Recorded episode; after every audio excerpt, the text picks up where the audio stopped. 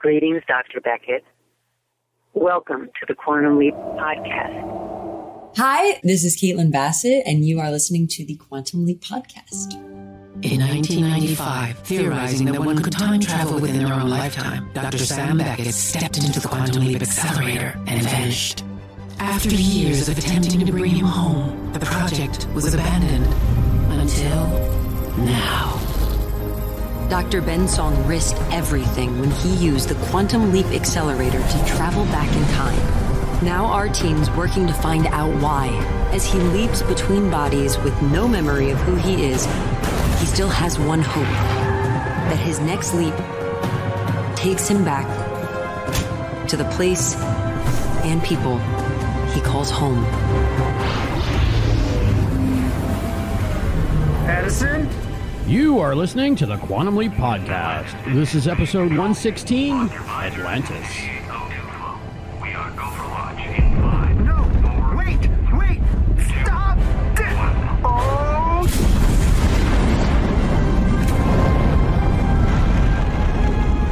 I found Ben's phone.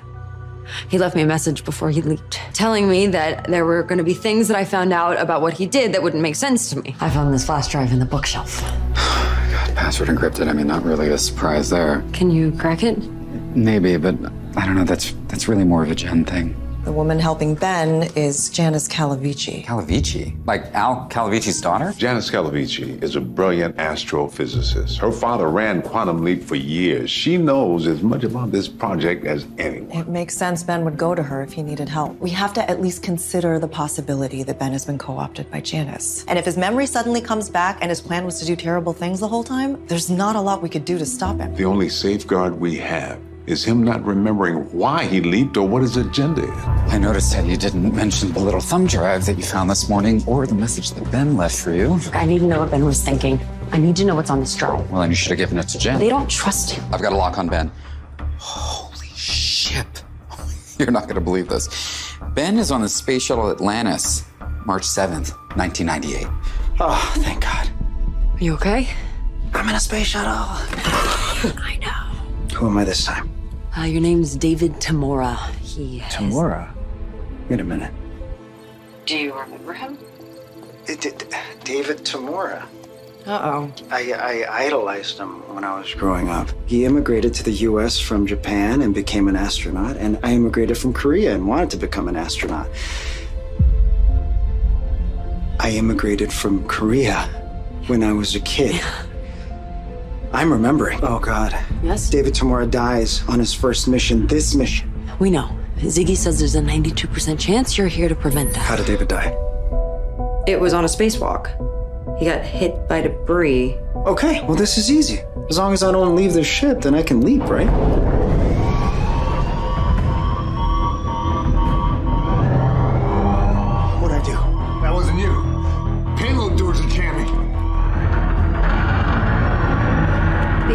Knocked out long distance comms. We can't contact Houston. Okay. With Reynolds out, I'm in charge, and I'm making the call to return to Kennedy while our window's still open. Yes, love this plan. Thing is, we can't land until we close the payload bay doors. Totally. Yeah, I know that. Yeah. In order to do that, we need to jettison that damaged ISS module. The explosion fried our remote capabilities. And the Canadarm got banged up and isn't responding. So we need you to get out there and toggle the manual release lever. You need me to. Suit up. We need you to do an emergency spacewalk.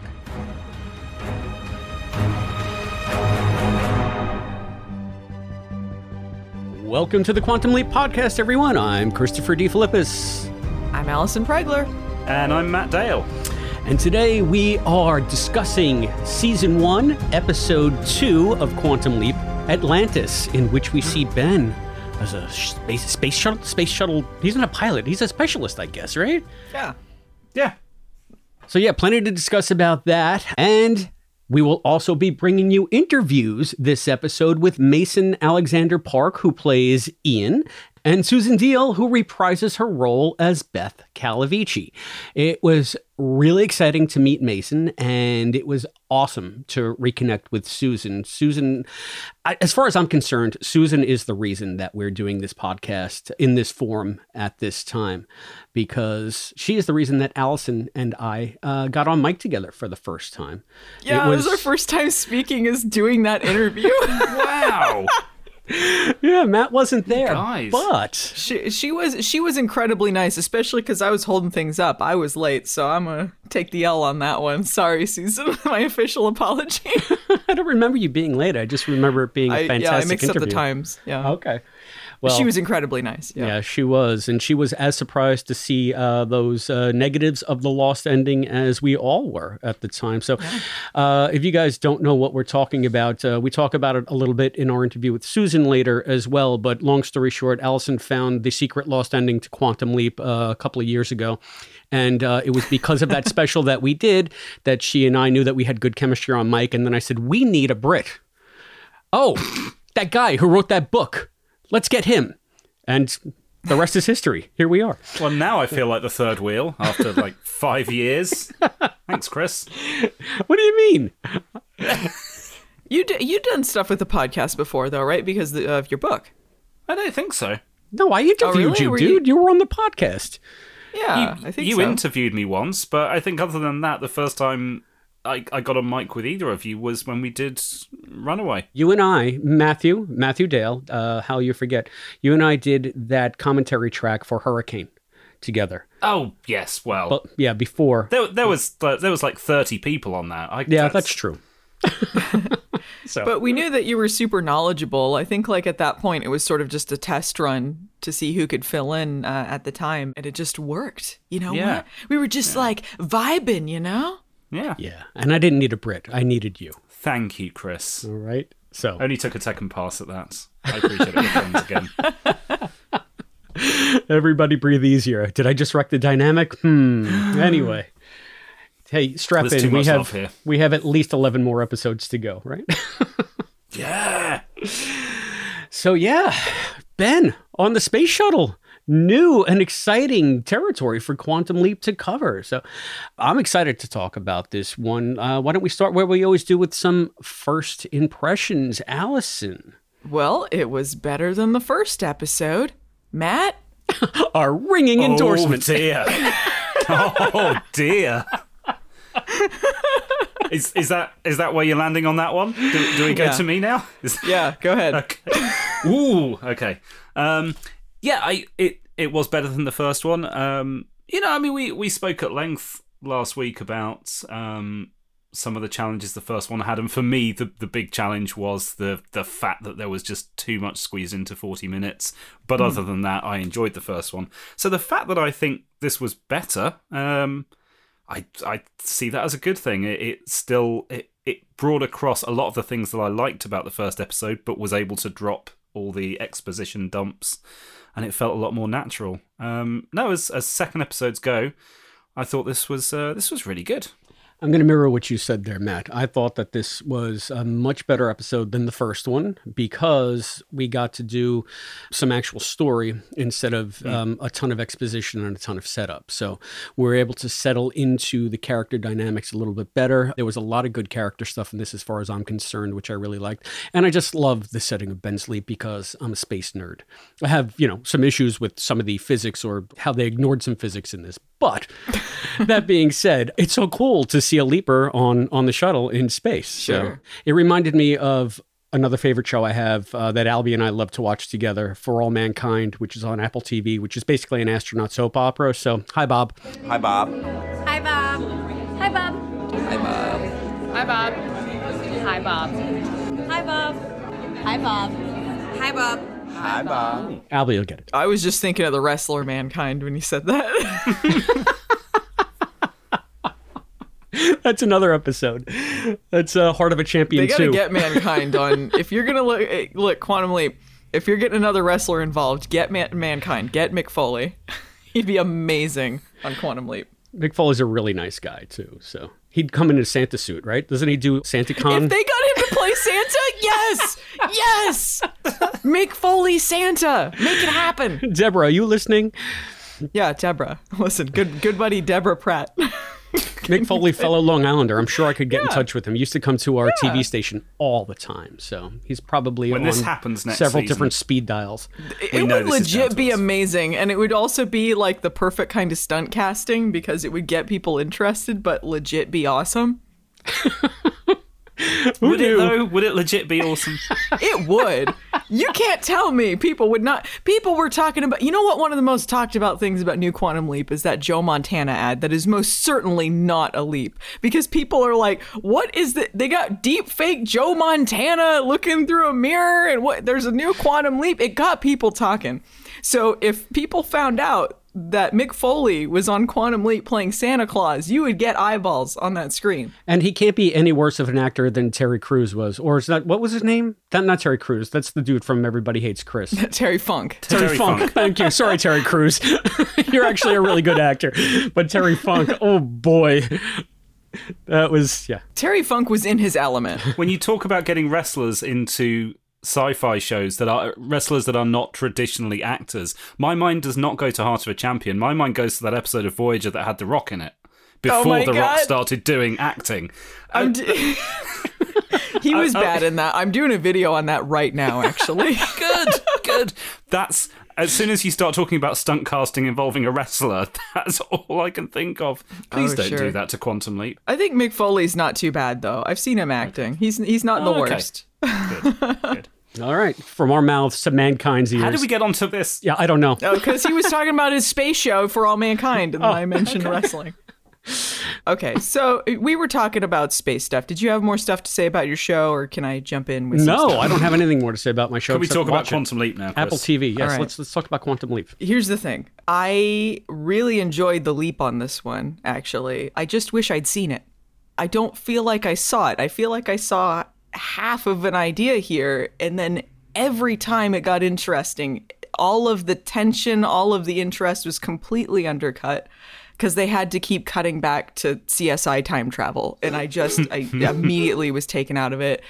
I just, everything that I predicted was going to happen when we were talking about 50 50 Project Leap stuff, like there's just not enough time for this, has happened. It's exactly like I said. You, it's just neither story is serviced very well. And the, um, the stuff going on in the present day, it's not going to be very rewatchable. I've got to be honest. Once you find out what the mystery is, I'm not going to want to come back to watch it. I don't particularly like it now, but I think if you are interested in in where that storyline is going, um, and once they get to whatever the mystery is, I don't know watching it back if it's going to be that compelling. Hmm.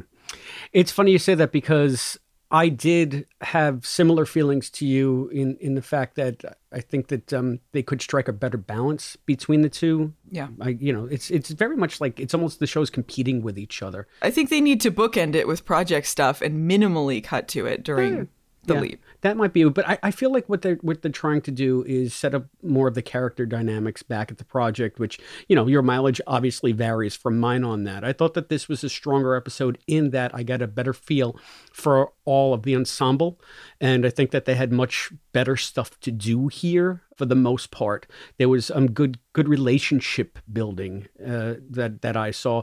I mean, we had little clicks forming between Addison and Ian. We had little click between Magic and Jen. We even learned that Magic and Beth are basically old friends at this point. So uh, they, they built some interplay and some uh, some dynamic that wasn't there in the pilot because it was just too rushed, and it was a lot more naturalistic here. I'm not going to say that you know there weren't any problems, but they came across as more naturally friends in this. It was better than the pilot because they weren't doing as much exposition Mm. with the project stuff. I liked the scenes with Addison and Ian kind of working together on this. Uh, I think Jen had better stuff to do. I still feel like they're stretching to find reasons for her to to have more to do. The fact that they say she's the one that does the hacking stuff and like Ian's not strong in that. It's like why would why would the security stuff involve hacking into things? Like, wouldn't that be more of Ian's job? It just didn't really make sense to me, especially if they helped rebuild a time machine that they're like, nah, Jen's the person for this. I am hoping, and I, I, I'm ready to be proven wrong with this, but I'm hoping that there is some twist with Jen coming up because yeah, I was pleased that she had more to do and uh, she got some some good stuff to do in this episode. But like Allison says, it's still filler, and the only way to justify that is if it turns out down the line that she knows more than she's saying, or there's something else going on that means that, oh, actually, you can look back over these episodes and say, right, I get why she was there. If this is it, if this is what she's going to be, then yeah, I'm not sure how much I'm going to. I, I have to disagree with both of you guys on that. I think that this was Nanrisa's episode. I think that one of the things that we dealt with with these characters in the second episode was that they're all somehow feeling betrayed by Ben in different ways. Addison, Hmm. of course, most obviously, you know, trashing her apartment and obviously being really upset. But they made it so, and maybe this was a little bit, you know, tell not show. They posited Ben as sort of the team leader, the one that guided everybody, kept everybody together. He was the glue. And it seems like in his absence, they're starting to fall apart. And I felt that Jen did a very good job of stepping in to fill that void as they had described it, because she was the one. If this were another show, if this were really truly badly written, this thumb drive drama would have been like a four episode arc where everybody's in, in little competition, like, oh, you know, clandestine over here and clandestine. And it would have just been the most boring, needless subplot where everybody's was at it odds. not boring here? no, but yeah, was it not boring? Because I was bored. did feel like it was it was a big oh we're never gonna be able to hack it all right okay look we've hacked it it, it i um, think it went too much the other direction that it was just it was thrown away very quickly Yeah, there's a lot of stuff that are kind of thrown away. I would have liked to see Addison trash her apartment, but I didn't. Yes. So it was like, all right, like I guess that would have been a moment if we'd seen it. It would have been a moment if we'd seen Ben feeling anything about this whole them not trusting him anymore. Like I, ju- I wish I. yeah he's like yeah I, I get that i wouldn't either that's fine he's, he's very reasonable about it all Yeah, I guess you can't tell me nothing. I guess I kind of betrayed everyone. All right, and like it's I. Sorry, I know you're saying something, Chris. I just have a lot of You have issues. feelings. Yeah, no, and I get it. And why I was I was talking not specifically about the the plot point of the thumb drive. It could have been anything, but I just didn't want to see a prolonged um, arc of these characters working at cross purposes for no reason, just to see them get together in the end. I'm glad if they were going to introduce this element, they wrapped it up by the end of this episode, and we get more of that that team dynamic where it's collegial and they're they're working in step with each other instead of against each other. I was really really afraid that we were going to end with you know these these little skirmishes going on, and that's just dumb. It's a disservice to the characters because they're smarter than this. Jen proved that she's smarter because she just basically tells Ian, "Yeah, that thumb drive. I know that you don't tell me about it, and I know about it, but you know, you do what you have to do. It's going to be an issue. We are going to address it at some point. I'm just not going to push you on it right now." Yeah, I, I feel like it's going to turn into a Jen and Magic versus Ian and Addison kind of thing, though, uh, regarding this stuff. Like, there's still some of the stuff that's not resolved in that. Uh, they do smooth it over a little bit. I do like that Ernie Hudson's character, he's. He's a hard ass, but he's not, you know, like he he's kind of gentle, so he doesn't like he's not just like at odds with everyone all the time. He's trying to make it work, but be assertive, you know. So it's not just the, the curmudgeonly boss kind of thing. oh he's he's a lovely Yeah. boss he's got a best boss ever mug i mean I, I put in my notes someone at the project is angling for a pay rise that was like jen's christmas present to him she got that. She got Yeah, that I after mean- her her resignation was denied. yes Yeah, I mean, there's kind of stuff set up. You know, there's the stuff about like they're like Addison, you can't do this. Okay, sorry, I'm gonna try and work with you on this and all that. I, it just it felt very tepid to me. Um, and I I get what they're doing, uh, but there's just not enough time, and I don't want to see more project stuff to try and fill it in. I want to see what's going on with the leaps. I, f- you know what I found most interesting about the project stuff? The thing I was most intrigued by was we could see through the windows that they're in some sort of underground facility again. You could see like the walls, and I was like, oh, okay, cool. Uh, I guess like seeing that, that's what it would have looked like in the old show in New Mexico, which they're not even in anymore. And also, where the f- in LA are they? that they're underground? They're underground in LA? There, there are no subways in LA because of a little thing called earthquakes. So, Where Yeah, where are they in LA? I they can't. This can't possibly feasibly exist.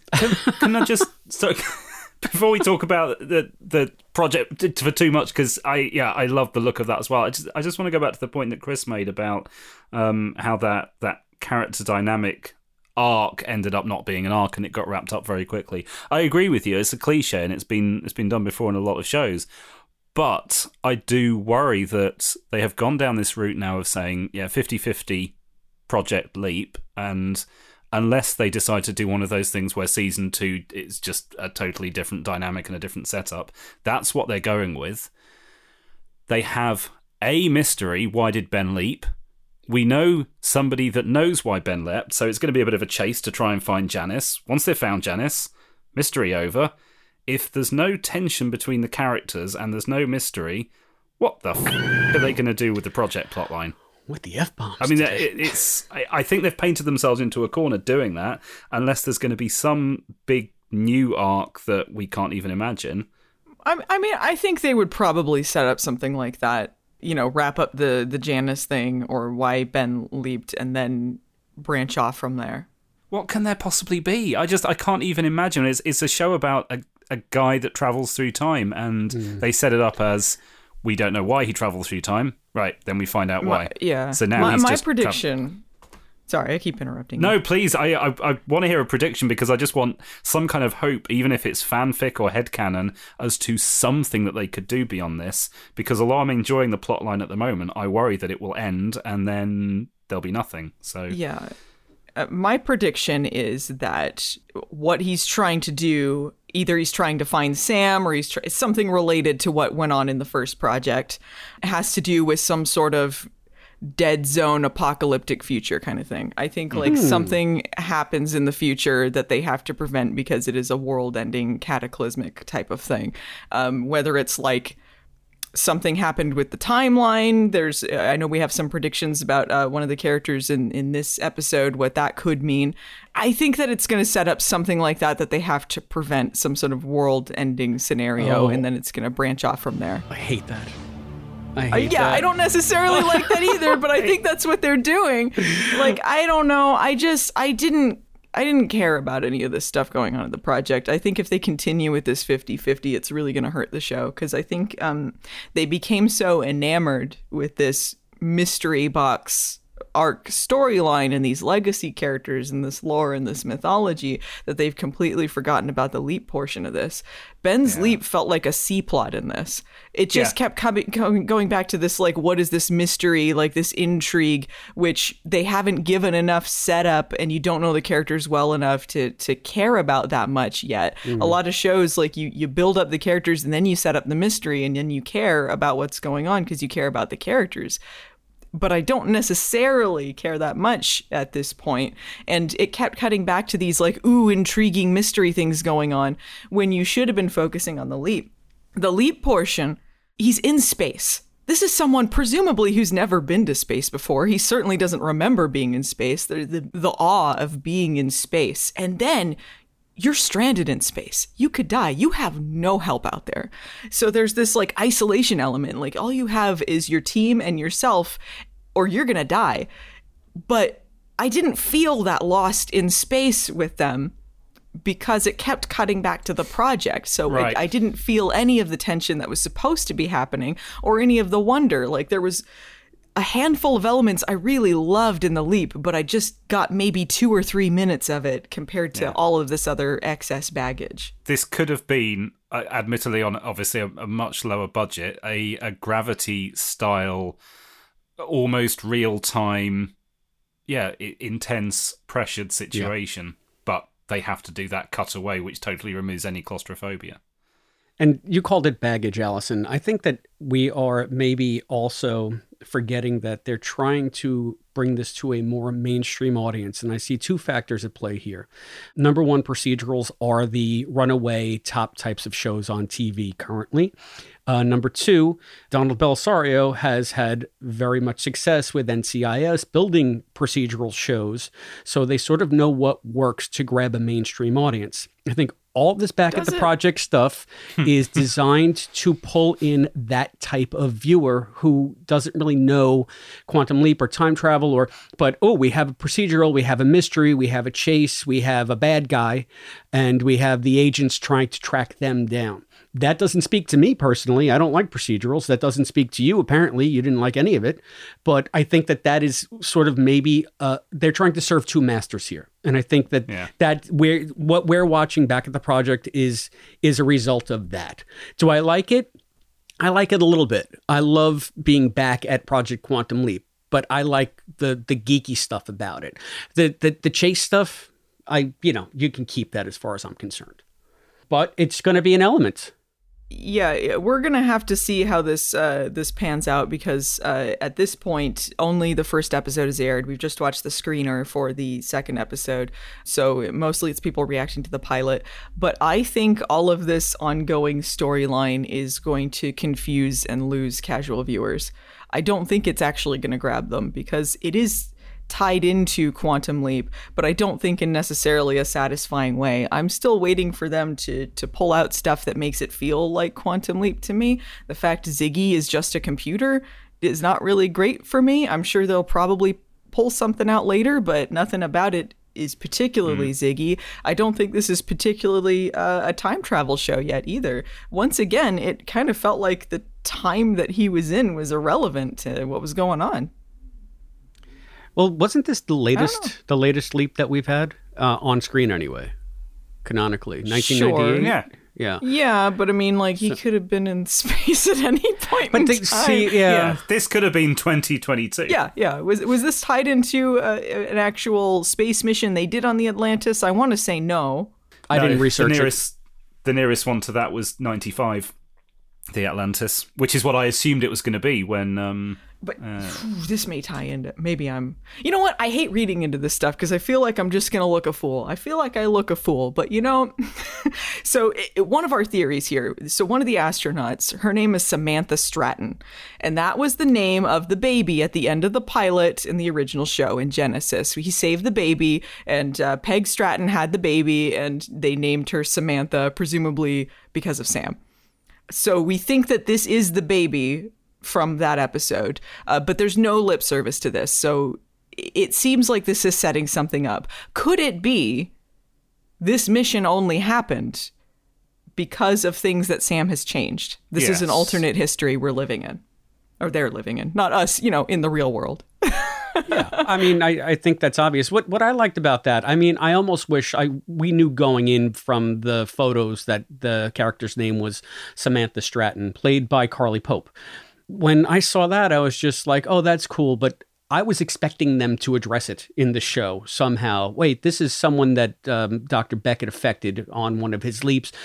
Not one word about it. Nobody even noticed. And had you had you not read that stuff, I think it's going to be a flash at the end. I think they're going to throw in a bunch of stuff like this, and then when they do the Right. reveal, they're going to be like Samantha Stratton, this, this, this, this, Right. this, this, and this is all connects to Sam in some way. Well, this gave Yeah. the new series for me a, a, a level of depth for the fans that I liked. I wish that I hadn't known that uh, Samantha Stratton was going to be in it. I wish I had discovered it through the dialogue casually Mm. as they were revealing it because I thought it, it was a neat twist, and it just reminded me of Mirror Image when the bartender when Al says to Sam, um, "Do you really think you've only changed a couple of lives?" You know, those lives Right. have touched others, and those lives others.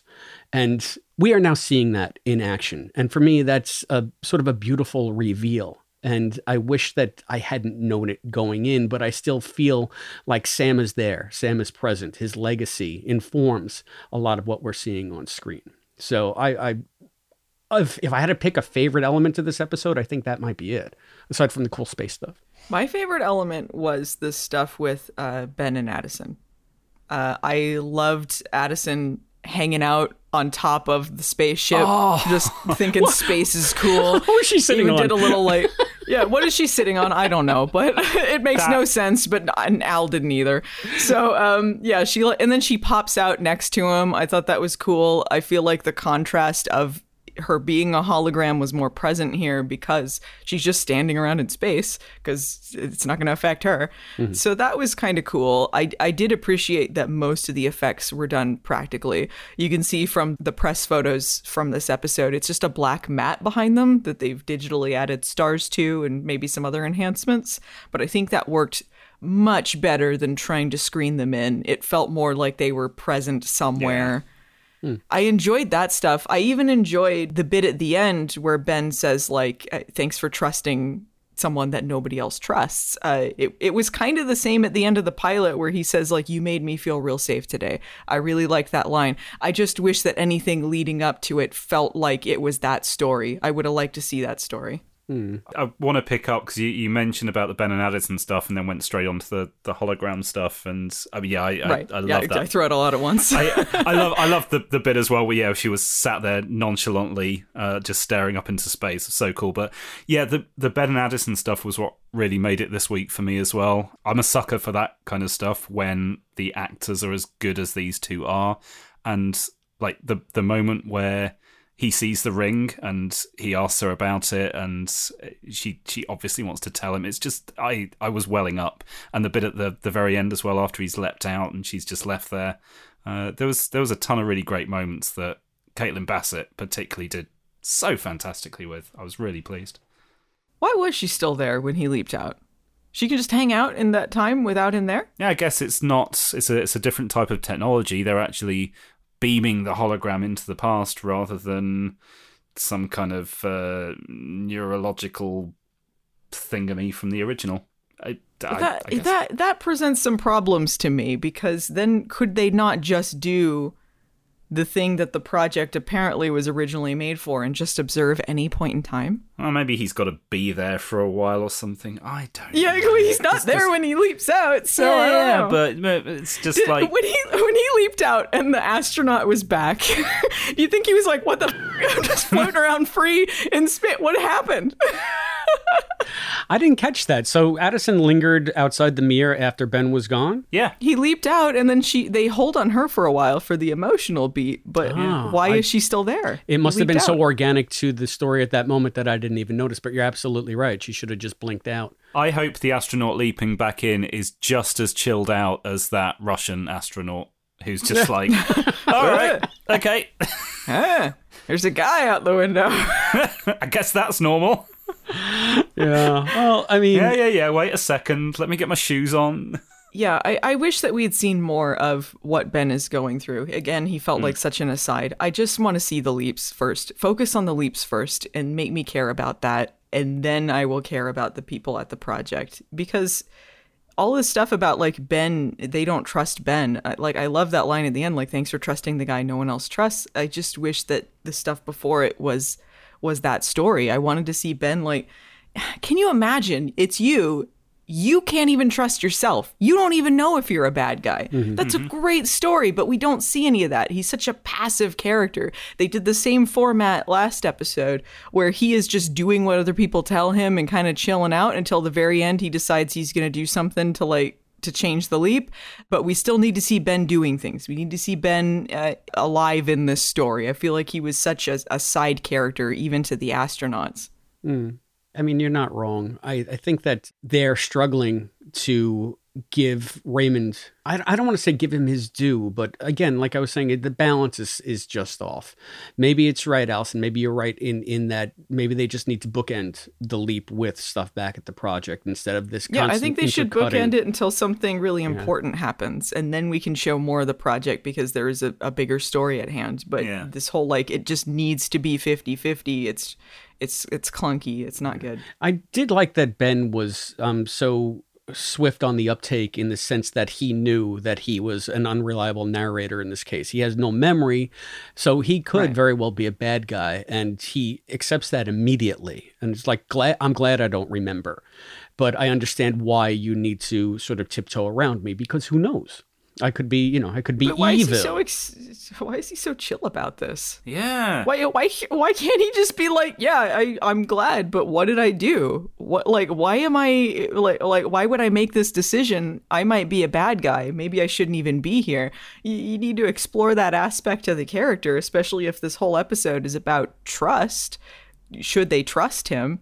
Eh, Some guilt or something? I don't know. Something. Everything, everything about Ben so far has been very rushed, with the exception of a few, a few moments in the pilot. Like, yeah, what, what, what am I doing here? He kind of accepts the concept very quickly. He accepts that Addison's a hologram. Yeah, he accepts his own memory loss and the fact that he might be a bad guy. It's his character development is still being very rushed. Agreed. Agreed. And the story's like supposedly centered around him, right? But he just feels like I don't, he's just a Yeah, plot it's device. It's, it's it's Addison. It's Addison and Ian. It's their show at the moment. Yeah, it's. I don't know. I there in it, the thing that frustrates me too is because it's not that there's nothing there; it's that there's something great there that they're just not capitalizing on at the moment. Uh, I want to see these leaps just with Addison and Ben. Just do it like the old show and show us a bit more about what's going at the project when it's important. They should really be supporting players in this story because that's what Quantum Leap is. It's about the quantum leaps, right? Like, I, it, not this like CSI going around trying to find the secret thumb drive, and then the, I, all the stuff with Janice annoyed me. I don't. I'm coming off much more negative this week. I'm trying to like be all jokey, but look, like it made me mad every time it cut back to the project because I, I really, I was enjoying, like just starting to enjoy the bits with Addison and Ben, and then it would cut away. it almost feels like and I, I'm trying to be accepting of this new dynamic, and I, I'm trying not to be, as I know, I know you are as well as, and I'm trying not to be that guy that's just, yeah, I want it to be just like the original. It doesn't have to be like the original. It just has to be interesting. But it feels like the stuff at the project is, and again, this goes back to my my point that it feels very limited. It feels like we should be having a series of uh, 22 episode seasons about the leaps, and then, oh, hey, this stuff at the project's quite interesting. Let's do a 10 episode limited mini series just about that that completely focuses on that. We don't even see the leaps, and it's just like some kind of cool, straight to streaming spin off. That's how Do- that do- feels. But they've got the spin off jammed in with the rest of it. Do webisodes. Isn't that what they used to call them? Webisodes? You get like it's that 10 kind of minute segments where you get kind of filled in a little more about what's going on. And then maybe you can, on the DVDs, make it the extended edition with that stuff stuck in there again. You know, but uh, it's, it, you, can't focus on the project stuff. I feel like it's hurting the show. And, and it's just nothing against the actors or even the characters. You know, like I feel like they, they actually do have great characters and great actors. Mhm. It just doesn't have the place or the time for this particular show. I would watch the shit out of a spin off series that's just about those characters.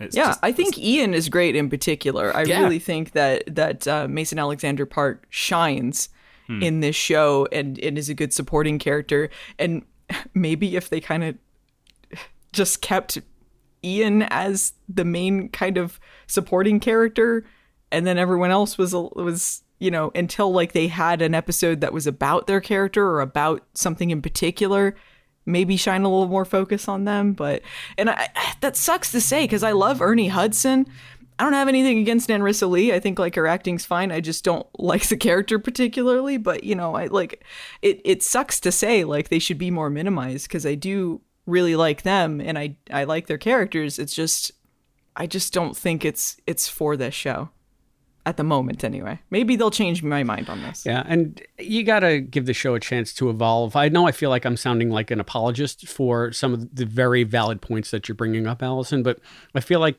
second episode still in a new series, they're still finding their footing, they're still finding their balance, they're still figuring it all out. Yeah. And I Yeah, think no, that it's good we're hearing your perspective Yeah. on this too you know? I, I just feel like I feel like there is great potential in this dynamic. And I do like the fact that we are seeing more characters.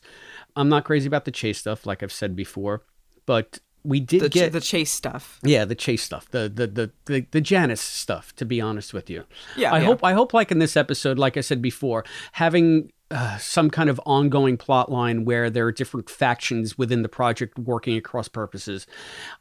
I'm glad they wrapped that up in one episode here. I hope that this Janice stuff gets wrapped up by episode three.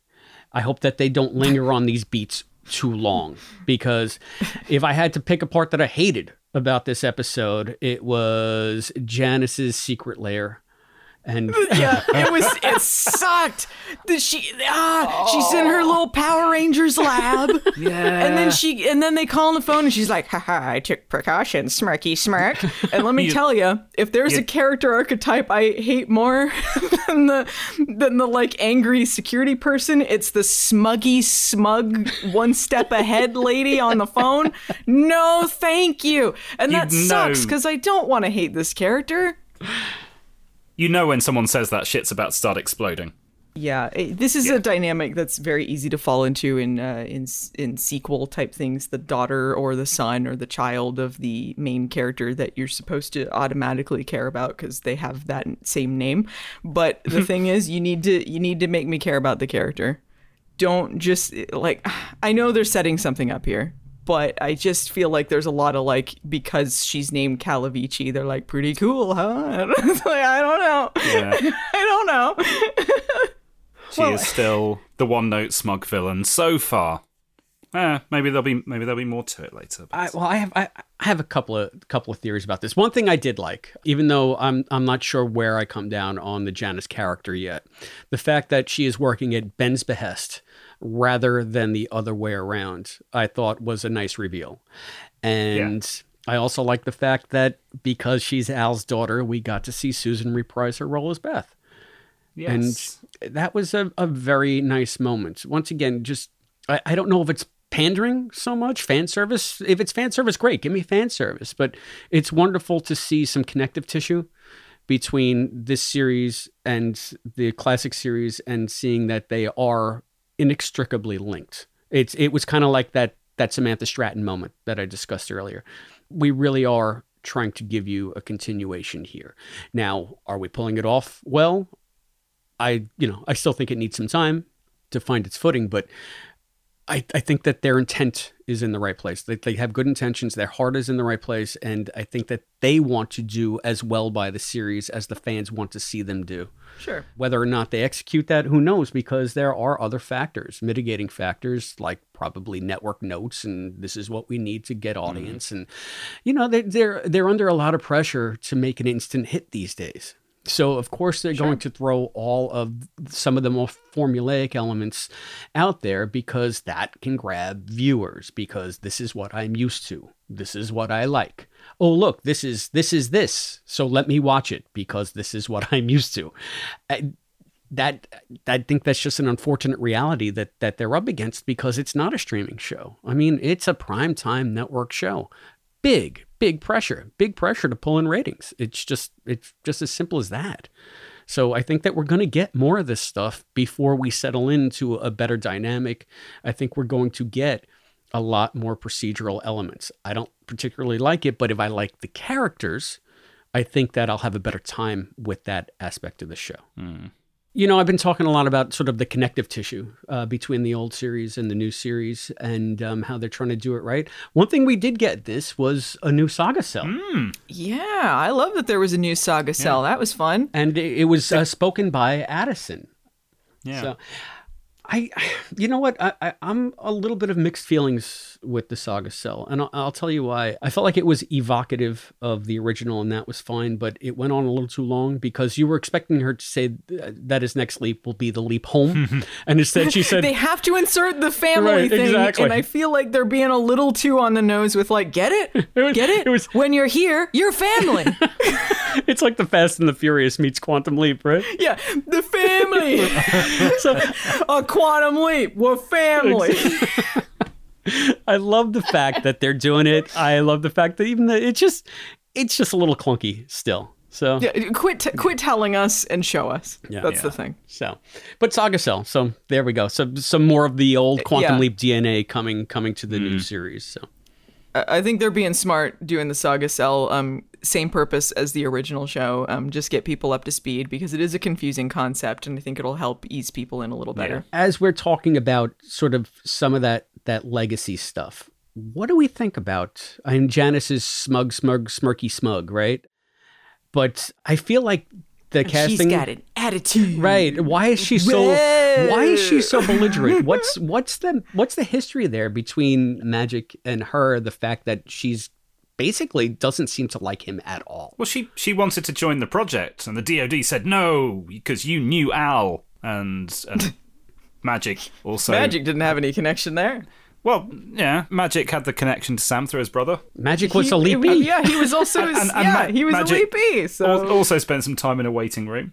So yeah, I can see why she'd be a bit pissed off with Magic. Yeah, yeah, we'll have to wait till episode four, which uh, I believe is supposed to be about Magic's character. We're gonna have to see how they address the situation where he talks about his side of the leap, because they can't. Are they going to talk about the waiting room? Because it's not even a thing. I mean, they have to. They have to address it somehow. I feel like I would care more about the project stuff if it felt like it, we were seeing the things that Yeah. that make Quantum Leap Quantum Leap. I would have liked to see people talking to someone in the waiting room. You can even connect that to the mystery box element of the leap. There's ways to do connective tissue to make it feel not so disconnected Hmm. to what's going on in the leap. You could have tied more of the thematic elements of what's going on at the project to what's happening in the leap. There, there's a lot of ways you can connect this a little bit better. But uh, yeah, I don't know. I was, I don't know. I'm coming off more negative this week. Yeah. Negative Allison. Uh, why is Janice so belligerent? I don't know. Uh, they could explain this. Uh, we we've had so very little of her, so there could be some story reason that they come around, like why any of this stuff is going on. Maybe they'll win me over. I But think so it- far, not impressed. it's it's one of those things that uh, you see in a lot of shows where you have to trust the writers and trust the process that yes they're introducing a fairly two-dimensional character but there is a reason for there's a background and there's there's uh, there's a foundation there that will uncover itself over time my problem is i haven't seen much of the writers previous work so it's very difficult for me to just go down the trust the writers route i kind of got to at this point and hope that it does all shake out but it's a lot to ask for an audience that she's not just going to be a, a cackling villainess that is just pissed off with everyone and that's why she's doing it and that's all. Well, I don't think she's meant to be a villain. I think she's supposed to kind of have a, a chip on her shoulder, some sort of thing going on there, uh, which I don't particularly like. But I don't know. I mean, I think it's important to note also, like, like Chris was saying, there's a lot of people working on the show. There's a lot of different elements going into it and things that we probably don't know about. There hmm. could be network notes. There could be just people throwing out ideas and trying to make them work and they're not translating. Like I see on paper why a lot of these things are like they sound appealing or they they might think like this is is a different way to do it. This is just how it's coming off in in the final product and I really hope that that things turn around because this isn't a case of like no quantum leap uh, remake will ever amount to the original. You know, we just want it to be good. And right now it's just I'm not really finding a lot to to cling to. But again, it's two episodes in, and the fact that this was better than the first episode, I think, is encouraging. How did you find the leap stuff while we were there? Because I know you, you said a couple of times, and I agree with you that you kept getting pulled away from it. But what about those times when we were there? I liked Ben saying, "Where's the space toilet?" it's very funny. figured you would. Yeah, I like. Yeah, I, th- I thought that was funny because, like, what do you do? He knows nothing about space. He's like, I don't know, where's the space toilet? you know, trying to find a way to get out of this situation. And that made me want to see more of him navigating this situation Yeah. because suddenly he's in space. He has to figure out what to do and pretend that he knows how to be an astronaut. He's leaped into David Tamara, who immigrated from Japan, I believe they said Yes. And uh, became uh, an astronaut. He was very noteworthy historically in this timeline. And uh, Ben reveals that he also is an immigrant uh, from Korea. He immigrated as a kid, so he really looked up to him. And um, it- there's these little bits and pieces here where I'm like, this is great. But again, we kept cutting away from it, so we didn't really have time to explore much of it. Yeah, we're getting some backstory here, and I liked that. I liked that some of the dynamics that we saw between the shuttle crew also mirrored some of the feelings that Addison was having about Ben in that moment, especially the Reynolds Stratton dynamic. There's a scene where they're arguing about something and they're talking about trust, and you can just see Addison like staring daggers at Ben because she's feeling so betrayed. And so I thought that worked on a Mm. dual level very well.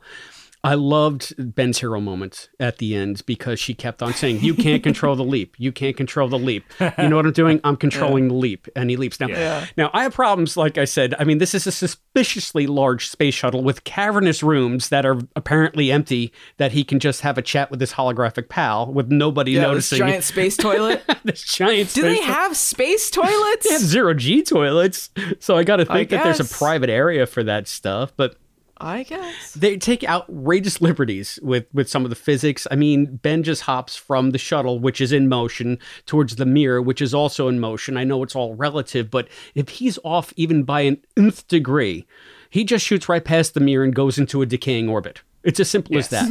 So Yeah. the fact that he he goes and he catches the mirror, it's a nice moment. I liked it. Just launching through space. You know what? When when he started launching through space and he turns into like green screen CGI Ben just flying toward, I was like, yay! I, I really enjoyed that moment.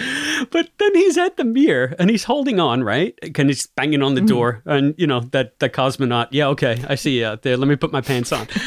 But then he's talking to Addison and he lets go of the mirror. He'd immediately start drifting away. but he's, he's just sitting there right next to it. Just like, what? Hey, chilling out in space. and the biggest plot hole that I saw, aside from all that stuff, which I just thought was goofy, I thought it was fun. Aren't astronauts always live mic'd when they're on EVAs? There's no way that he would be able to talk to Addison out there without them hearing. Like he's Yeah, he radioing went from talking to Samantha and then talking to Addison, and I'm like, are they hearing all of this? Yeah, but like, the, the thing is, he presses his wrist when he wants to talk to them inside. In reality, he would Oh. be he would have a, a live mic the entire time he's on the EVA, just in case of emergencies, just so they can tell him what what he needs to do. And the other thing, the space debris that comes hurtling towards them like gravity. Matt, I thought of gravity as well. How did that debris not damage the reentry tiles in the original history? Just because Ben ducked and didn't get hit by them? That 'Cause it changed hit their him, and so it didn't hit the the tiles. They No. they hit him and bounced off him. They they flew through a cloud of this stuff. Uh, Yeah, I mean, I don't know how space works. Those pieces of whatever they were, they didn't even tell you what that space debris was. Did something blow up in orbit? Like, where did it come from? And I know that there's that a lot the of previous garbage. timeline version of them stuff. flew up and the paradox sent it flying through the air toward him and then uh, something Sam changed and then Janice is like I knew about that debris stay out of my way magic Yeah. I'll send more space debris after your leaper boy. yeah the evil leapers were sending the space debris they were hanging out on, off screen and then they just like kick it over toward them like ha ha ha Now, well, now that you said evil leaper, is Janice the evil leaper? I'm leaning No, towards that. think so.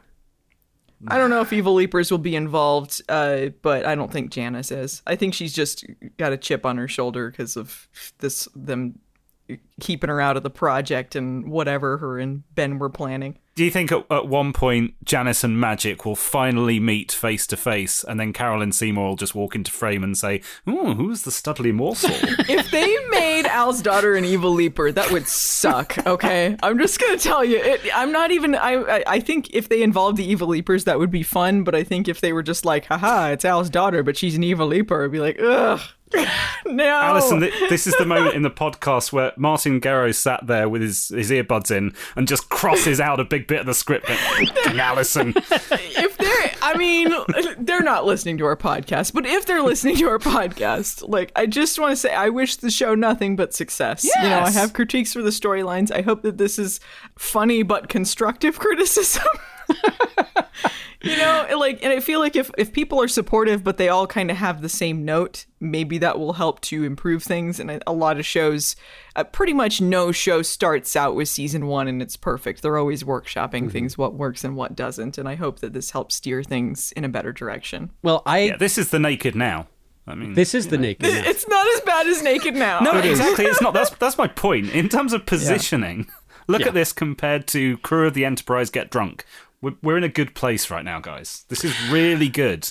It might not be perfect, but it is. It is good. if we are doing constructive criticism and uh, you know on the off chance that martin you're listening please don't introduce the evil leapers into this series it might already be a fait accompli i don't know but I, I don't think that that lore would fit into number one the dynamic that we see established here with this project it's more of a sort of a, a, a realistic take as opposed to the goofy thing and number two Quantum Leap was long established and it had earned the right to go off and do gimmicky stuff in season five because it had four solid seasons of stellar material behind it. And then, okay, let's let's do something a little fun. Let's have a little goof. Let's let's let's introduce some some juicy evil leapers. We've discussed evil leapers ad nauseum when we did those episodes, but I feel like this series, if you have evil leapers right out of the gate, it's just It's dumb. It's not even risky. It's just dumb. I feel like if they do the Evil Leapers, it won't be like mwahaha Evil Leapers like we saw. I think it will be just like people doing evil things through time, uh, kind of straight laced version of that, you know, kind of like there's someone who's using this technology for bad purposes. But I feel like that's just kind of a, a boring take. I wish this show was less grounded in reality, actually, like, because I, I feel like one of the great uh, dynamics in the original show was that the future stuff was sort of goofy and didn't make a lot of sense, but you had that contrast with the stuff in the past that was trying to be a little more grounded. Generally, you know, they were like, how would this person react? And, and it wasn't very sci fi based at all. It was just s- historical stories. I wish that they had more fun with this. I wish they had more fun. Like I wish that we saw a bunch of like rainbow colored cubes and flashing light outfits and they went really quirky with it. Like you don't have to have people acting frivolous. You know, like you don't have to be uh, frivolous to have fun. You still have to be true to your world. Things still mean things. They can be serious, you know. But I feel like everything that that felt like the identity of Quantum Leap is is not present outside of time travel being an element at the moment. All right. I mean, fair enough. Would you say that that's your final observation on this episode? Yeah, yeah. I'm sorry. I'm being a bummer. You're not being a bummer. No, I think that you are voicing what a lot of fans are feeling, and it's it's a legitimate concern that you have. How about you, Matt? Yeah, I'm I'm going to pretty much repeat what I said up top. I really enjoyed this episode. Yes, I'm struggling a little bit with the 50-50 dynamic and I think I always will a bit. I don't think it's something that can be fixed. It just that's the show that they're going for. And if that's the show they're going for, it's fine. And what we saw here was two really good plots. I enjoyed both of them, particularly the the stuff between Ben and Addison. But I also, I know Chris, you you not enjoying the chase stuff. I'm enjoying the chase stuff. I'm enjoying the Janice stuff. So yeah, I I was really happy with this episode. Just taking a while to get used to this um this new split. I agree with in main what you're both saying. To be honest, I liked. I think the character stuff in this much more than the first episode. I think that we're going to be able to settle into these characters uh, with a little bit more depth as we go forward. But I think Allison is absolutely right. I think we need a better balance of Leap and Project. I really want them to spend a few episodes just primarily with Ben and Addison to develop that relationship between them. And I mean, I know Matt that you said that uh, you know when he asked about the ring, you you kind of welled up. I wanted to well up. I'm just not feeling a connection between the characters, and I I, I want to. I really do because I did feel it in the pilot. I did feel it at the party after I saw the episode a few times. I was genuinely you know moved by the fact that they were going to be separated by time, but in in this episode, I I wasn't feeling it, and I think it was because it still hasn't struck the balance yet. I want the show to get down to the business of being Quantum Leap and then give us more project. And Allison, I know that's exactly what you've been saying this entire time. I'm not adverse to more back at the project stuff, but I, I just, I think they just need to spend some time with Ben. Yeah. Yeah. Ben is the main character. Yeah. He's and Mm. and it's not just, you know, cuz it's Quantum Leap and he's doing the leaps like he the whole mystery is surrounded his character, but it feels like his character is being kind of forgotten and they just kind of talk about him a lot, but Yeah. it, I I I wish that we saw more of the things that they were saying. Yeah, I think we did a little bit in this. I know we're on final thoughts, but just one aspect that we didn't touch upon that I really, really enjoyed again with the leap portion of this.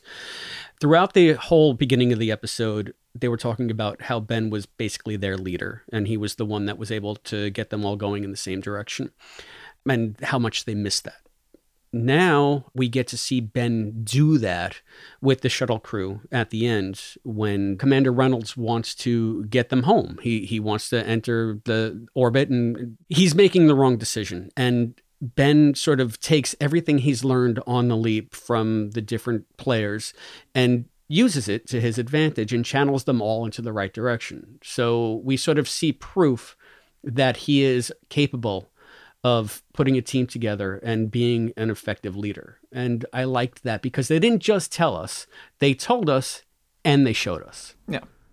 I thought it was a very funny cut when uh, he's talking to Samantha and then like she's like don't, hey don't tell him I'm doing this thing. I'm gonna do it. And then like we're just gonna get this done. And then like smash cut. He's like hey she's doing this thing. It's like oh all right but you got to know why she's doing this thing. And he was able to communicate right. that effectively. Right. It's the space stuff that I'm not explaining very well. I've, I've seen this through once. but I feel like that's also, yeah. you know, like, yeah, I, I, have less time to analyze this than uh, with some of the older episodes. That's true. yeah, that's, yeah. I, I just see glimmers of hope and good bones, like a good foundation for Ben's character. I just want to see more of Ben. So yeah, give us more Ben. Give us more Addison. We're rooting for them. Just uh, show yeah. show us them.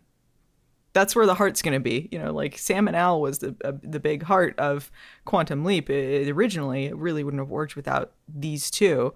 And I feel like you you need to build up what the new hologram and leaper dynamic is because the leaps are the plot of the show. Well said. Well, I think with that, we are going to close the books on this discussion of Atlantis, but stay tuned because after the break, we will be bringing you those interviews with Mason Alexander Park and Susan Diol. The QLP is brought to you by listeners like you. Please go to patreon.com slash quantum podcast and give as much as you can. For as little as a dollar a month, you can be a contributor to the Quantum Leap podcast it goes to covering our server cost and helps keep the podcast going. Thank you. On the latest episode of Fangin. This is my first time watching The Muppet Show on Disney Plus right now. Oh, you're so lucky. I'm rewatching them at the moment. It's fun, isn't it? I don't understand, like, all of a sudden this cult of Kermit that has arisen. Cult of Kermit. I'm going to violently disagree with you. Violently? Yes. like animal? There's nothing funnier than a Muppet pulling out a gun for no reason. Pigs in Space was genius. People were getting so mad about the warnings at the beginning. Cancel culture, cancel culture. They just want to manufacture controversy. I'm sick of hearing the words cancel culture. Oh, don't get me started. Foreknowledge hasn't been in print for 25 years. Cancel culture. I am a victim. I didn't even know. To find out how to hear this and other Patreon exclusive shows, go to patreon.com slash quantum leap podcast. That's patreon.com slash quantum leap podcast. You know what the best part of this podcast is? When it's over! and we're back, and as promised, here is our interview with Mason Alexander Park.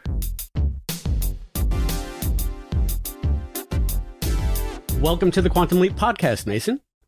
Thank you. Thank you for having me. Well, I'd like to start with just a little bit of background to help uh, Quantum Leap fans get to know you since everybody is so new. Um, I've done some research. I see you have a real solid background in stage work, including uh, last year's production of Hedwig and the Angry Inch, which I loved watching your performances on Instagram from Times Square. That was great. And uh, I can see that you also have a growing film and TV resume, including Netflix's Cowboy Bebop. Again, I love that. And a breakout role as Desire in a little show no one's ever heard of called Sandman.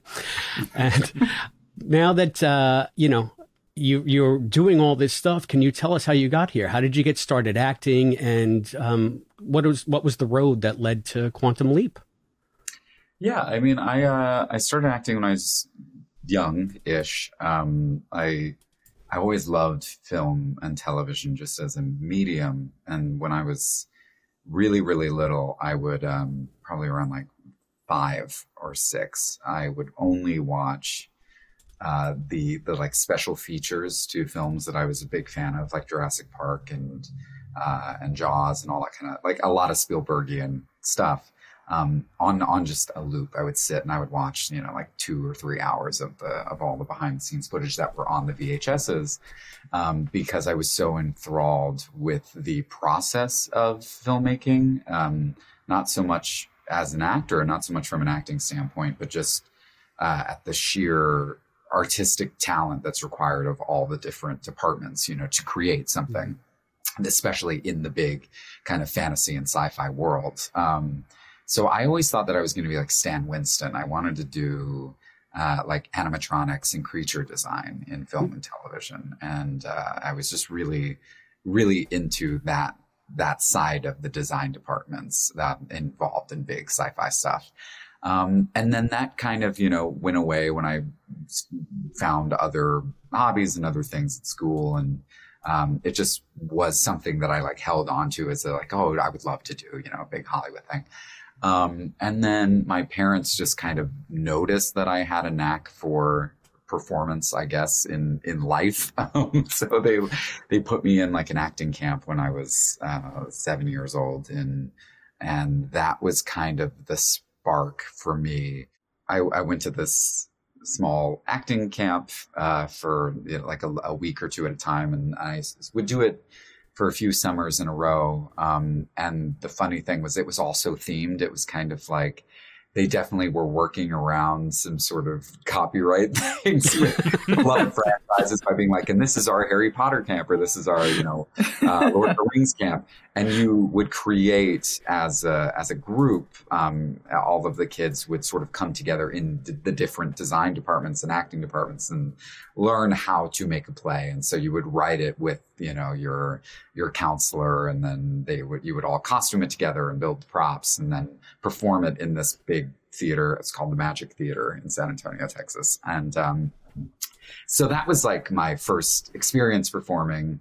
And then it wasn't until I was 13 years old that I um, got paid to act. I did a regional theater of, of uh, production of Peter Pan, and uh, and that's when I first met other actors that weren't famous by any means. That sort of made uh, an entire life uh, as an actor, uh, but weren't huge household names. And I don't think I had an understanding that that was possible, that it was more than a hobby unless you were Jim Carrey, you know, until then.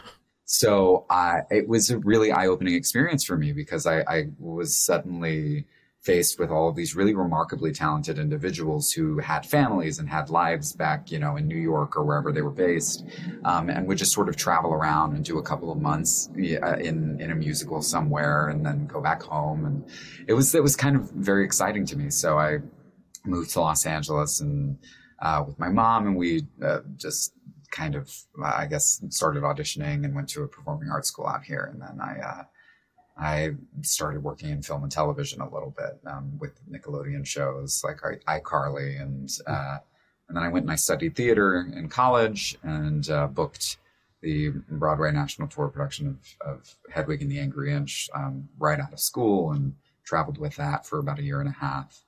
Um, and that was, you know, sort of the, I think the, the big thing for me. It was the role that I had always wanted to play. And um, and and it sort of was my introduction, I guess, into the into the real real professional world of performing.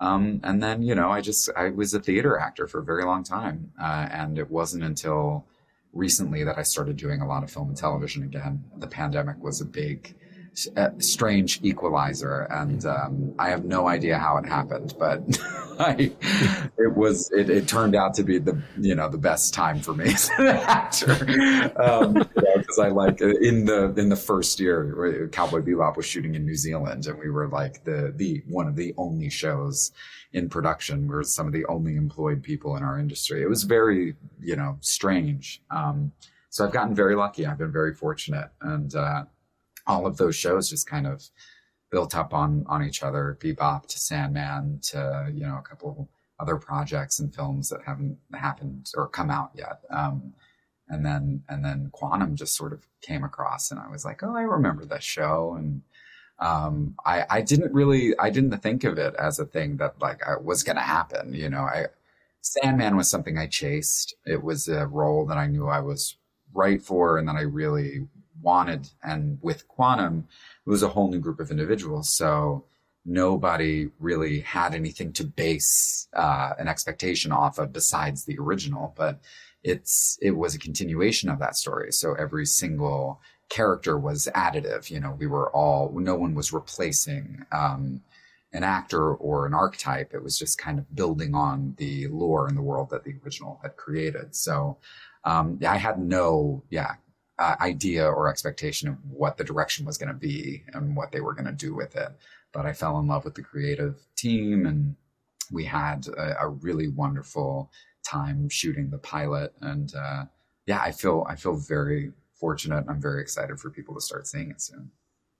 Yeah well you had mentioned that um, you remembered the show. Were you an actual fan of the original show? Did you have a lot of basis in in the original I think I missed the boat on when it would have been, uh, well, maybe not necessarily on when it would have been on TV, but when it would have been on my radar. Um, so it wasn't something that I really watched every episode of. It was kind of it was the kind of thing that like I saw a few episodes of it growing up with my family, or it was on TV when we were you know flipping channels. And so I saw these sort of like individualized stories that I vaguely remember, and I knew what the concept of the show was. And of course, knew the name because it's uh, it has stood the test of time, and um, you know people still uh, love the show and still adore the original. So it's it's always kind of been there in the background as like an, a, a property I was aware of, but never did a proper dive into. And so when when the role came about, I was kind of like, okay, I guess I'll, I'll now it's time, a good time to go back and watch this show. So the character description for Ian says that they were introverted and more comfortable interacting with computers than interacting with people, but what we've seen so far, um, Ian is completely different from that. I think you yeah. kind of blew that out of the water. Uh, how much, how much of Mason do you bring to Ian? And did you have a discussion with the producers or with the showrunners to make the character more dynamic as we see it on, on the show? I think that uh, it was sort of an organic evolution. Um, you know, uh, when you get an audition for something, they, they always, they, they base these character descriptions. Sometimes it's not the creatives that write them. A lot of times it's the casting office that they read a script and they kind of, you know, build their own idea of what the text means and what, you know, they should be looking for as casting directors. So in this case, it's very possible that that was written by our casting director at the time and wasn't written by, you know, Bryan or, or, or Steven or, or Martin. So we, um, that sort of flew out the window, I think, day one. We uh, I had like a Zoom meeting and sort of read parts of the scripts from it. And uh, I think they realized very quickly that uh, my version of Ian could take some of the the geeky person behind the computer stuff and and and allow that to exist, but also make them a little more dynamic and relatable and real and less of like this I am you know a, a non-binary person that's kind of insular and only can be friends with computers. Because I think that that that is a trope that is sort of played out. There's very little non-binary representation in film and television, but the you know our first experience with non-binary um, identities on TV for most people is Taylor Mason and, and Billions, and that description could apply to both of those characters. Um, so I, I think that it's really interesting to see how like one archetype from just the only amount of representation that exists can sort of pervade into into all these different um, people's minds when they think, oh, like that's the kind of character I want to write, and they go like the only frame of reference I have is that one character from you know from this other TV show. So I think there was an element of that that still existed, and then everyone met me and was like, oh yeah, no, this makes way more sense. This should be we should kind of just naturally follow the progression of where um, this Ian exists, and and I think it's helpful not only for me but for the show as a whole because it it, we've leaned heavily into this kind of familial dynamic that a lot of shows of this type don't necessarily have from the jump. I think a lot of them develop it over time.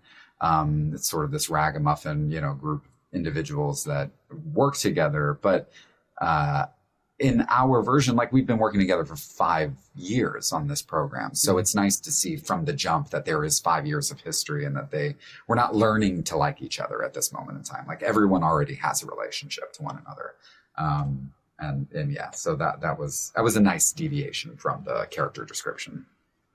That's also a deviation from the history of Quantum Leap because usually we got very little back at the project. And um, one thing that comes across um, right away in, in the pilot is that family dynamic that you were discussing. But also, um, as Ian, you're filling a role at the project that was only explored through the character of Gooshie. Uh, Mm-hmm. very, very little in, in the main series. So, um, you're interacting with the project staff, but you're also the main conduit to Ziggy. So, first of all, I have to ask because, you know, fans and listeners are dying to know will we have to wait long before we get to see you interact interact with Ziggy? That's a great question. I feel like there are there are a lot of a lot of sweet moments, but um, I think in the way that people are anticipating, I uh, it, I can't say when or how it will happen, but I'm sure it's going to happen because yeah, you can't have Ziggy and not really dive into just how sassy and fun that that creation. is. um, so I would I would say that the, we'll, we'll all just hold our breath and, and wait and see. All right, now, um, my, my next question, you might not be able to answer it, but what was it like working with Deborah as she reprised the role?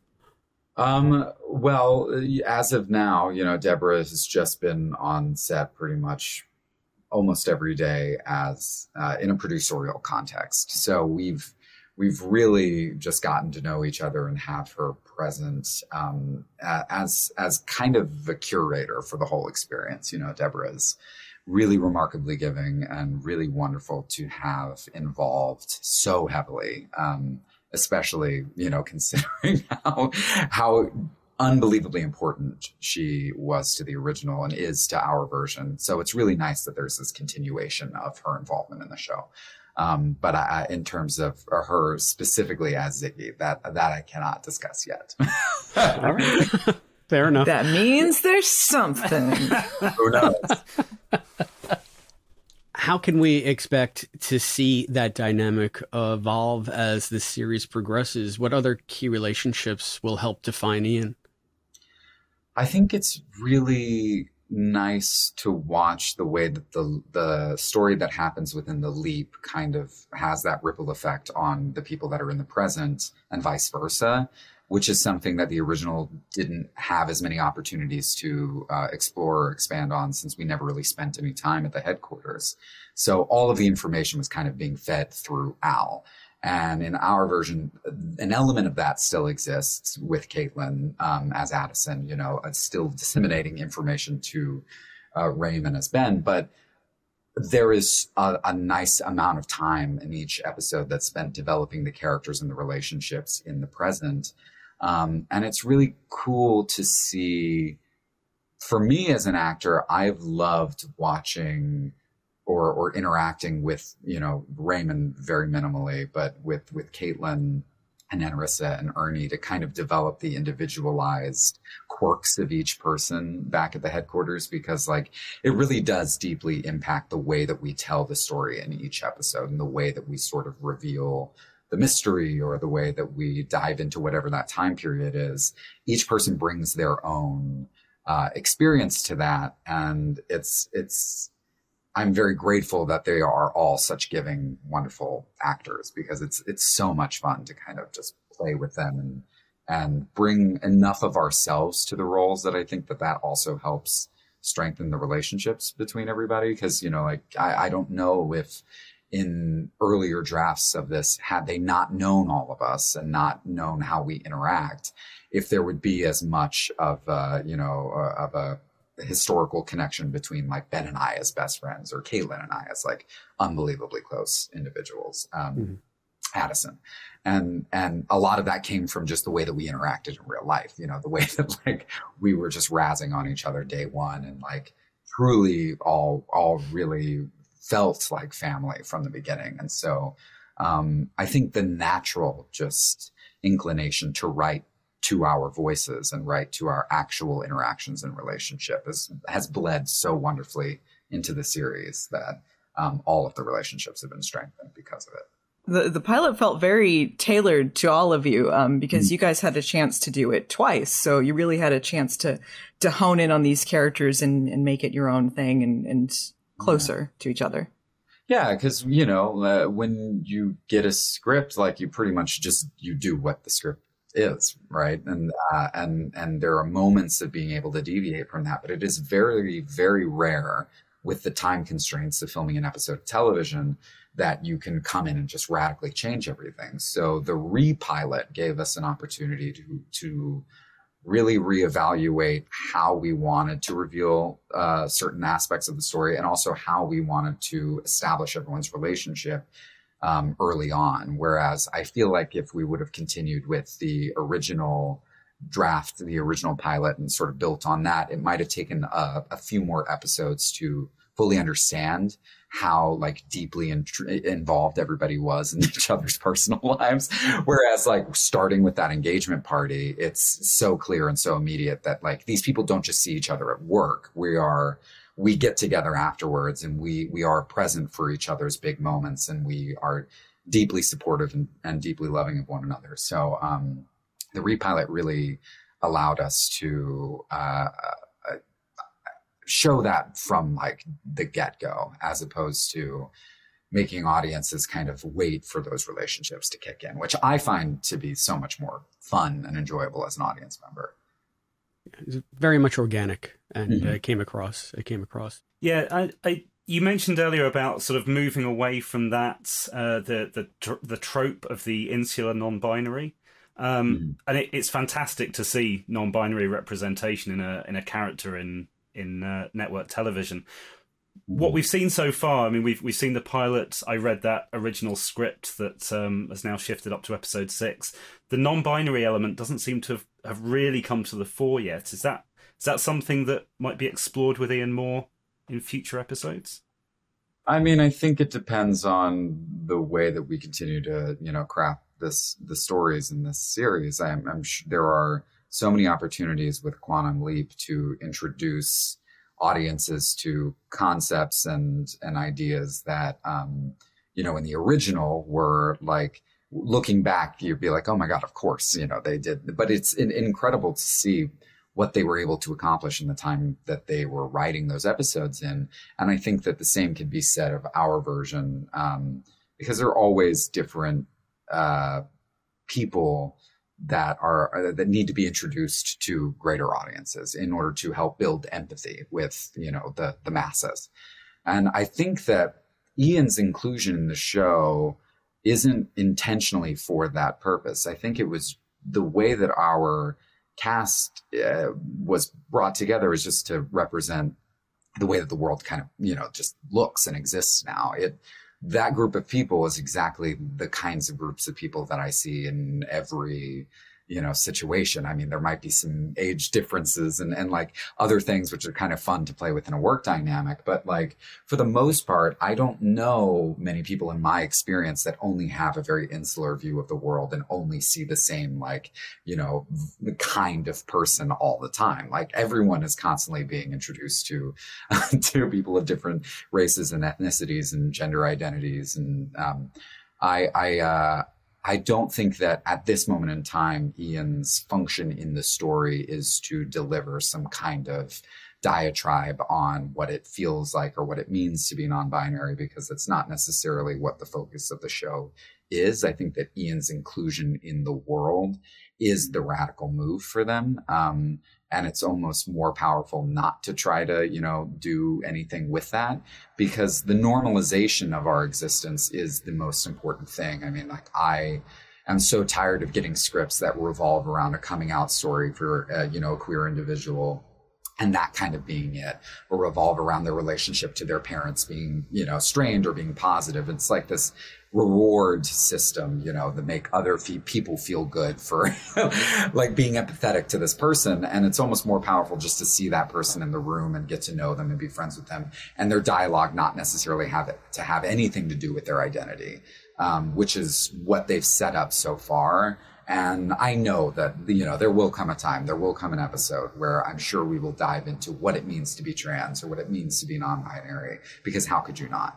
Um, but uh, as of now, that is, you know, not uh, coming into play because we have so much story and so many other things to, to sort of work through, um, which is really fun and makes me feel very good about an, uh, as an actor because I just feel like an actor for once, you know, as a, as opposed to similar to Sandman. Like I felt like an actor who got to show up to work and play a part and play a character instead of having to, you know, go through the the bells and whistles of being like, and now we have to, you know, introduce our audience to this concept and make them feel comfortable with this kind of individual. And you're just like, or or we could all just show up to work and put on clothes and, and, and deliver lines that have to do with the story. And, and once it has to do with the story, it's going to be wonderful and well worth, you know, uh, the payoff and the wait. Um, so I'm, I'm excited to eventually uh, get to a point where we get to talk about it. But for now, it's so great not to have to. That's terrific. Now, I mean, you had mentioned um, getting dressed. Uh, one of the things that we see that uh, Ian holds in common with uh, Al is those fabulous outfits. So yeah. carrying through on that, that part of the show. Suit, that pink suit, so good. Yeah, there are there are some great ones, great looks. did you coordinate with the costume designer to nail down Ian's look, or did they come at you and say, "Hey, this is what I got"?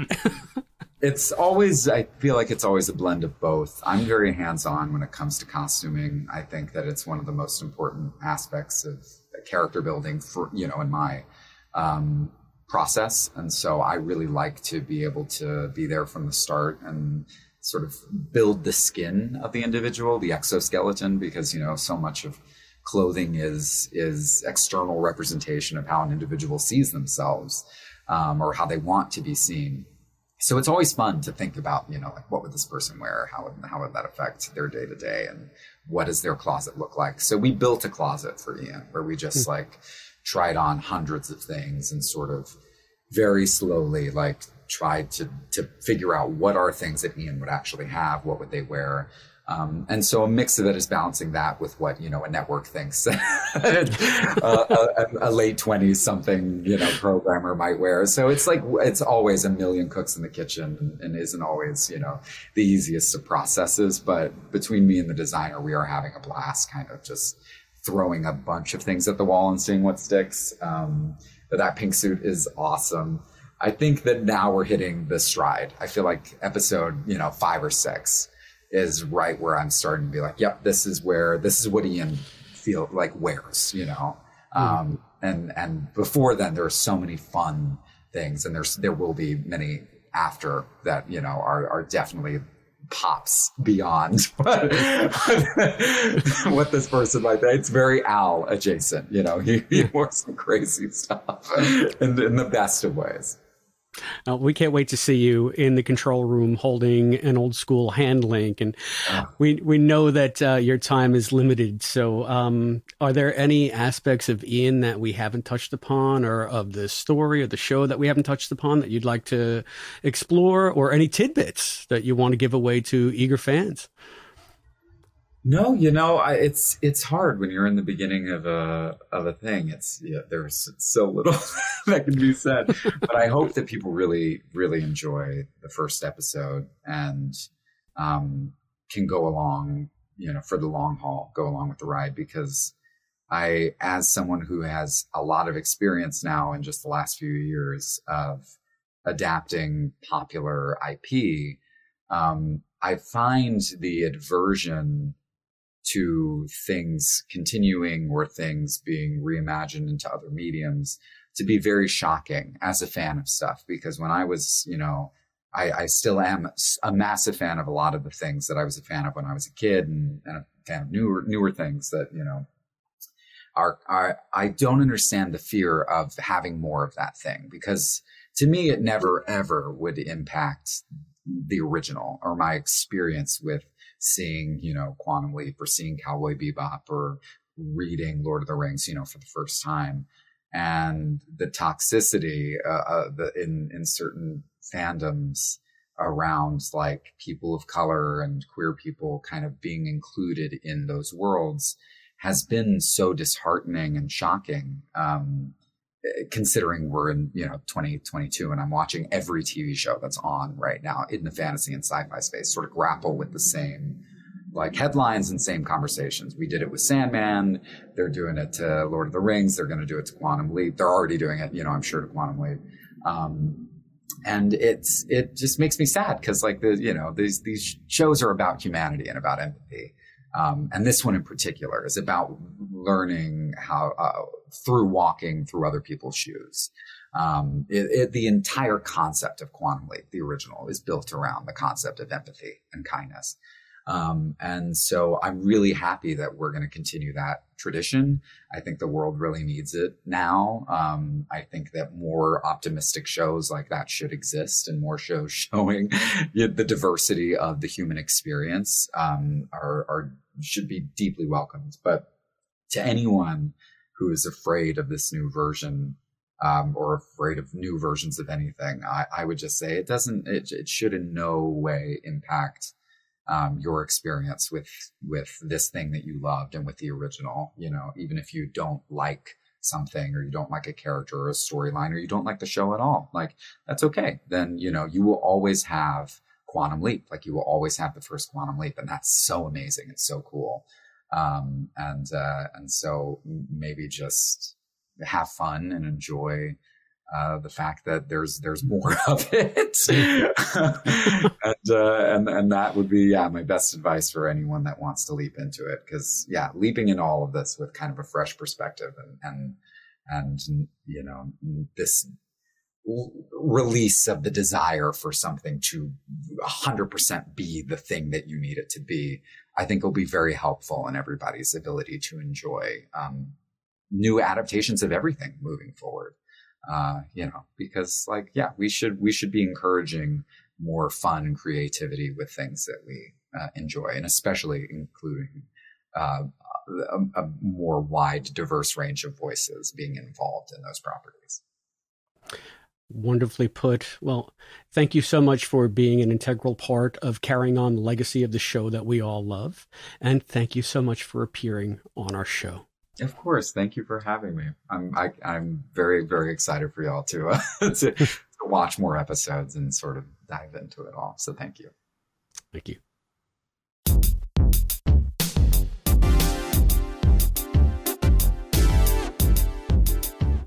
Guys, guys, how cool! How cool was Mason? I oh wow! I was thinking about I I don't know Matt. I was thinking of you, but Albie too. I just love the part at the top of the interview where they were telling us when they were a kid how they would watch the special features of the DVDs Yes, behind the scene when they were was when they were learning to I act. And. I thought of you, Matt, and I thought of Albie especially because Albie always talks about how you know that's the first thing he does when he Yeah. watches. Yeah, so They they mentioned specifically like Jurassic Park and wanting to work in effects and stuff. And like Yeah. I was just thinking about I remember watching behind the scenes Jurassic Park stuff on TV and being fascinated. I remember watching the bit about the Foley work, how they did the Mm. egg sounds and like yeah, really cool. So yeah, that was a really awesome part of the interview. yeah. I love the view that they had on the, the, the question I asked towards the end about the representation and how that was going to come out. And Oh, their yeah. answer was basically, it's not going to. This, this is it. And it's and the answer that they gave, I'm, I'm sure uh, they've, they've been asked that a million times before, but it it was very very natural, very intelligent. I was really super impressed by the answer. Yeah, I uh, I meant to say something about it last time, but we just had too we had a lot to talk about. That's one of the things uh, I've enjoyed about Ian's character in particular, because there's the, the representation as a non-binary person, but it's not the whole of their identity. Yeah. and I feel like a lot of shows kind of they fall into this trap of they just make that entirely their personality if they are non-binary or trans or gay or anything under that spectrum and then they don't give them anything else. They don't allow them to be a character in their own right. And I think that Ian Wright gets to be a character. So I think that's really great. Yeah, I, I'm I'm so glad that we're not seeing the usual TV bullshit of them shining a spotlight on a particular issue, so to speak, and doing a very special episode of Quantum Leap about the fact that Ian is non-binary, and then completely ignoring it for the rest of the series. We're just seeing Yes. a person doing Yeah. their job organically in the world, like like it is in the world. It's refreshing that they're able to take this approach to the character. I'm just so glad that they're doing that. I'm so glad that we were able to speak to Mason. They were so great, so generous with their time. Thank you so much, Mason, for uh, for coming on the show. Yeah, thanks, Mason. Thank you. That's that's not all we got, guys. So as as promised, we have the triumphant return of Susan Diol. Here's our interview with Susan.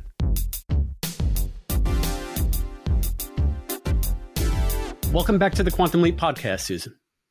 Thank you so much. Yeah, so I it's it's so surreal to have you back here with us because in my mind you've been involved with like the most significant moments in quantum leap history in the 21st century.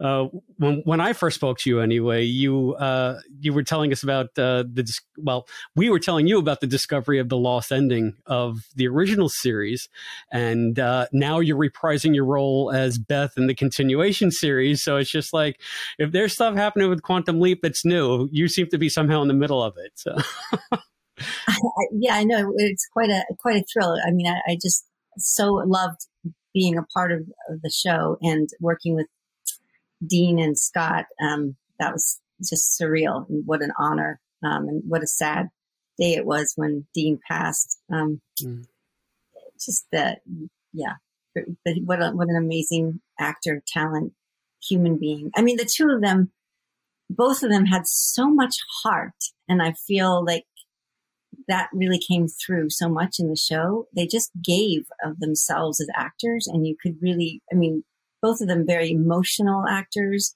which makes you really care about them. So, um, as characters, but also just being able to work with them, it was such a, a joy and just an honor to see how they work. And, um, you know, Dean was just so subtle and, and real. And every time I see that scene with us, I, I still cry. I still do. And it's almost, it's a very strange thing to, um, yeah, to be part of that and to still be moved by it. I, of course, have the old, the original Georgia song. That's the one that always gets me. And I'm so, Mm.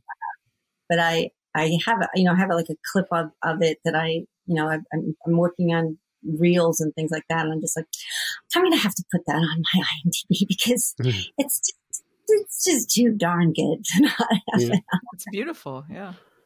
Absolutely. And I mean, it, it's funny. Uh, last weekend, after we got done recording the podcast, we had been talking about Quantum Leap all day. And um, I was just like, oh, what do I do? I sat down and I watched MIA. And this was before we even knew that we were going to be speaking to you today. But I, I was just a mess at the end, of course, watching Georgia. I was just so, uh, that, you know, that connection that you had with Sam and Al and sort of that integral part of the DNA of the old show that you became um, made Beth a very important character to so many fans. And we're also thrilled to see you returning to the role here in the new Quantum Leap. Can you tell us a little bit about how you got involved with the new series? Well, they just um, they contacted me and said, um, "Would would you like to audition for the the part of Beth?" I was like, Audition. Audition. How dare they? um, well, I think the, the way that she had been written was, you know, if you're doing the time correctly, that she would maybe be 70 because of when our episode was the, the time period that our episode was supposed to be shot in. Um, and so I think that maybe they were thinking she would be a lot older. Um, but of course, you know, I'm, I'm 60 and I have graying hair and, um, you know, I, I, I have plenty of wrinkles and things like that. So I, I'm not one of the Hollywood people who's had a lot of work done. So I actually look my age. So uh, maybe that was maybe they had thought originally that they might need to have someone who's older. Um, but I was so so thrilled when when um, I got to the opportunity, knowing that I was going to get to play the part again, the role again, and um, yeah, so uh, that's how it happened. I auditioned for it, and I was in Iceland at the time, so I had to put myself on tape in Iceland because my um, my boyfriend um, lives in Iceland, so I spend a lot of time there, and so um, I had to put myself on tape there. And you know, he of course has his accent, so he's reading Ernie's part, and uh, you know, with his. I thought, oh, well, I hope it's going to be okay because, uh, yeah. And so once they cast me, I they, my manager called me from LA at, at like I don't know, it must have been one in the morning and said, "Oh, yeah, they need you here tomorrow." so wow. So I, you know, got a, got a plane, got on, and, and basically uh, was got to got to set the not next morning, and, and, and I was exhausted, and I had to, you know, have to do the COVID test and and do wardrobe and everything like that. Um, but uh, then I just went on set and got to meet Ernie, who uh, what a wonderful man and actor he was. What what that he to me is like acting royalty. So I I was a little nervous to be working with him because he's just you know he's just a great actor and a really lovely human being. So that was uh, quite a treat. That's awesome. Like, was, was there um any talk about this being a recurring kind of role, or was this just a one and done, or do you know anything about? I did do another episode, so oh. there, you know, then and so I think it's kind of open ended, and um, um, I don't, yeah, I think I don't know. Yeah, you must find out from this episode on Monday that uh, Al and my daughter is a part of the storyline. Mm-hmm. Um, so she, I think, is going to be in several episodes. So, you know, I think she's going to have to talk to her mother and, you know, at some point again. But yeah, we have a we have something that happens in the the next week's episode, the following week episode, um, and she's quite a fiery, independent uh, young woman who we have different ideas and opinions about what we should do with them.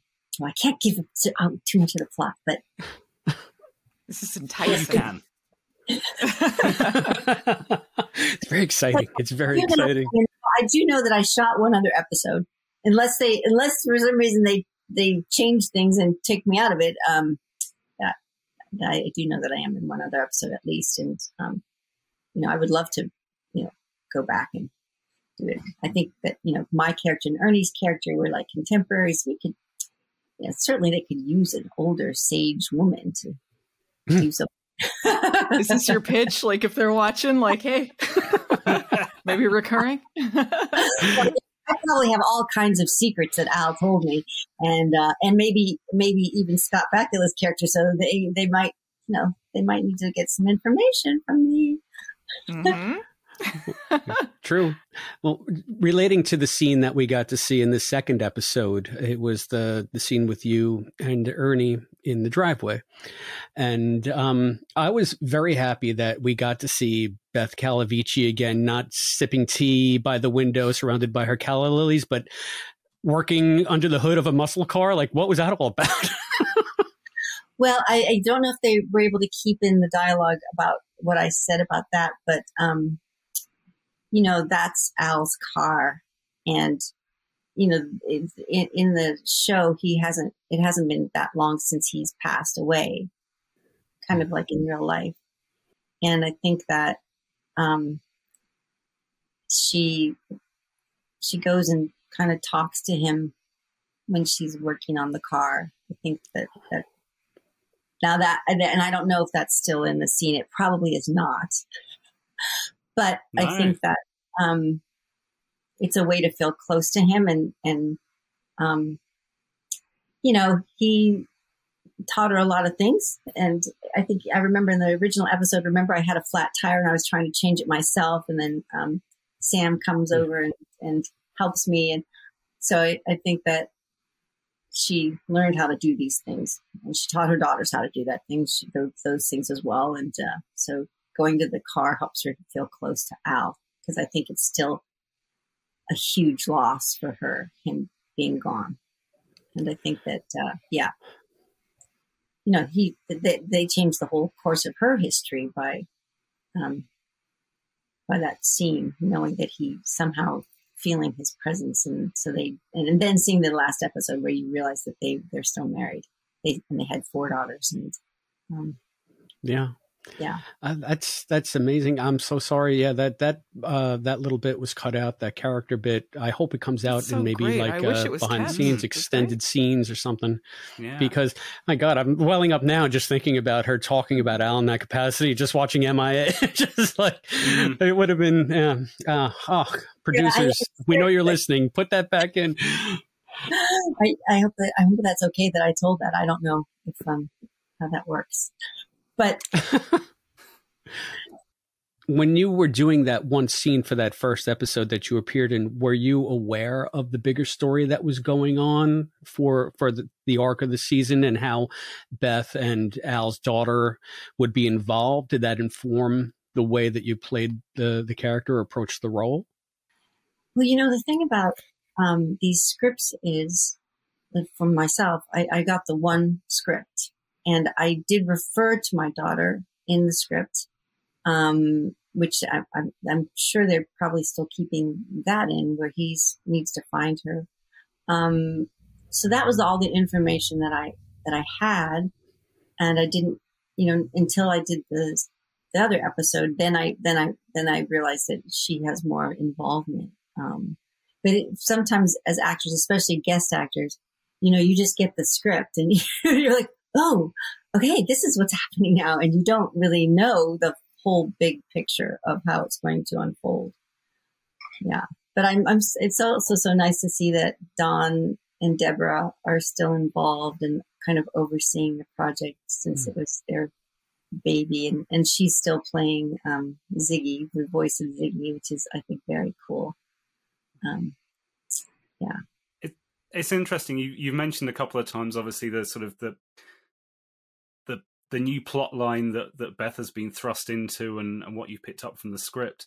I'm interested from a character point of view. It, it's been 53 years. You've you played Beth twice as a young woman in her 20s, and suddenly she's 53 years older. All of this this has gone past, regardless of the actual plot line how did you how did you approach to uh, how did you approach aging up a character like that Well, I mean, I myself have aged over the past 30 years. Um, gosh, yes, that's how long it's been, right? Uh, or more. Um, so basically for me, I always go back to the love of Al. And, um, you know, when you watch the show and you watch him and, and Sam and all they go through and, and their rapport. And I think that I just, in, from watching the show, you know their relationship. And I, of course, watched and loved the show. So you feel like you know them. And so it's, um, it wasn't that difficult to just think about uh, he, he and I having had this whole full life and, and that he's, you know, this dynamic, quirky, fiery, wonderful, poetic person, the way that he was.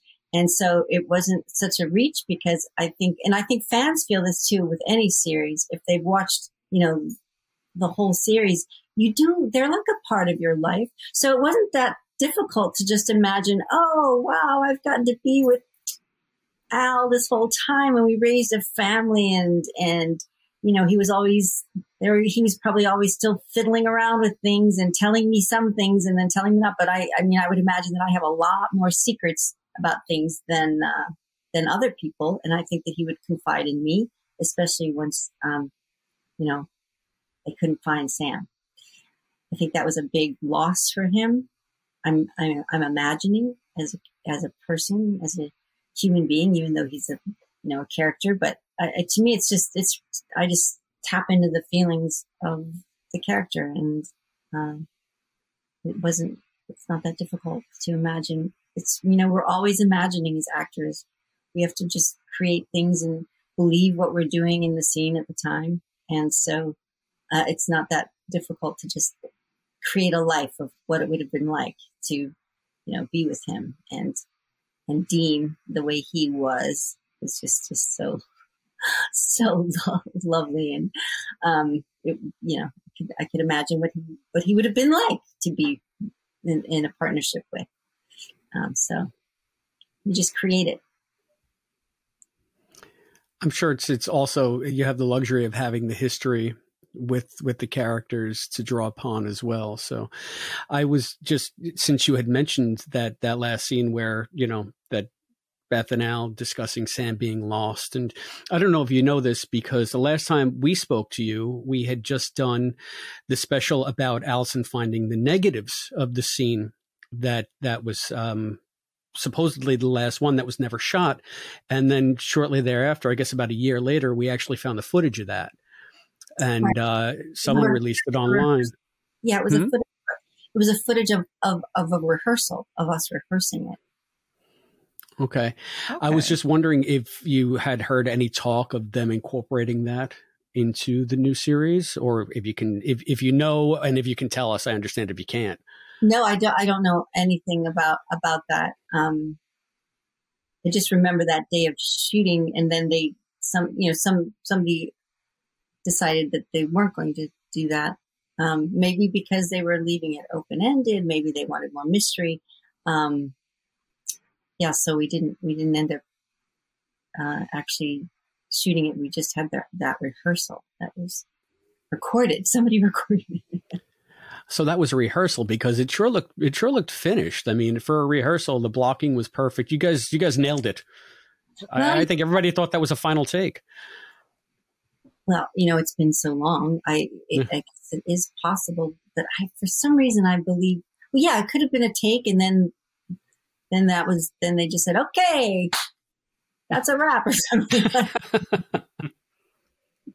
it's the beauty television, especially as actors. You know, you don't know if you're going to end up on the cutting room floor for one reason or another. So I'm, I'm thrilled that I'm still in the episode.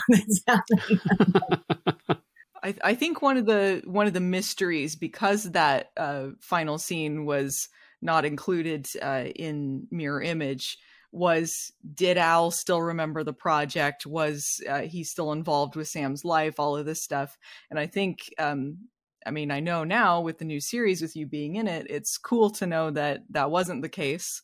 That uh, he was still involved with Sam's life, and that Beth knows about this stuff. It seemed pretty implied in what you were speaking about that or your lines in the episode that Beth knows about the project, knows about Sam, knows about all of this stuff. I mean, and I would assume, yeah. I mean, I think in any marriage partnership, you know, you confide in each other. It's your, you know, the person that you trust most. And I, I think that, of course, those two characters, Al and Sam, really, you know, they really, that was such a great partnership and they really trusted each other. So, um, yeah, I, I just feel like that would be inevitable that, uh, that Al would confide in her.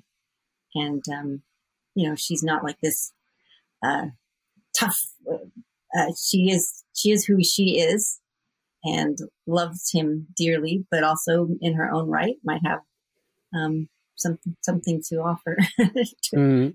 team to what's going on. So we'll see. It's funny to make that distinction, Allison, because because we've seen that scene, we found the negatives, we saw the scene. In our minds, Beth was always incorporated into the history after Sam changed Alan Beth's future. But this is the first time canonically that we see that Beth is still very much part of the whole quantum leap universe. Al didn't just go off somewhere and have a whole different life because he stayed with his first wife. She's just incorporated now into the lore and into the project. And yeah, it's neat now. We actually have confirmation of that. I never made the distinction because in my mind, it's a done deal. Of course, Beth is there. Of course, Beth is there. Why isn't she there? Mm. So it's, yeah. So, um, yeah, uh, were there any other like little like character bits? Because I'm sorry, I'm eating this up now. The fact that they they took out that little bit where you talk about the car and, and about Al. Were there any like other little character beats that they put in? Because that to me is just that's what Quantum Leap's about.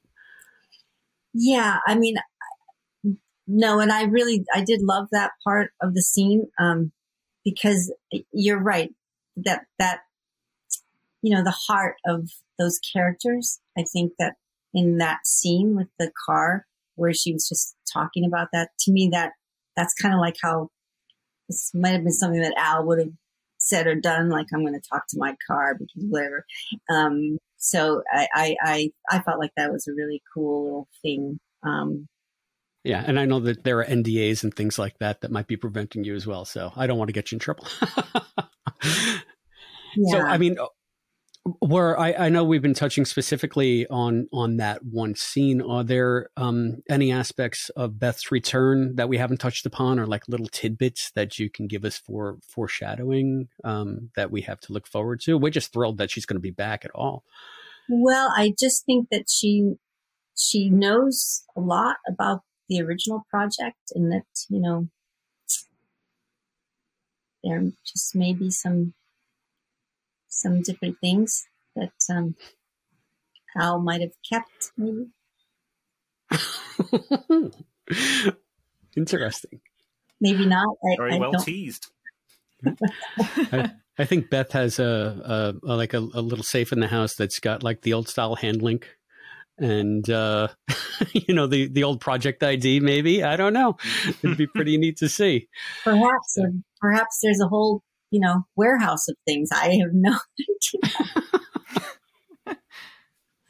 yeah, but I, I, do I do like the fact that um, uh, that they that they brought the character back and that you know that she may have some information and um, I also I did I did like working with Ernie. It did feel like we had a relationship, even though he, of course, didn't play the original Magic in the show. But um, I, I felt there was a history there.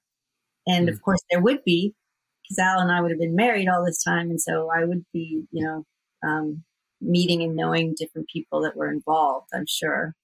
Because I, I can imagine, you know, Al's character, like having people over and, you know, um, just I don't know, being very inclusive and um, also being very appreciative of the fact that we're still together and including me on everything, even if I'm, you know, no longer um, working as a nurse or, or mm. but just I, I feel like, and raising four daughters, I feel like we probably we had a strong feminist viewpoint, and um, so I feel like that's that's probably great a great thing.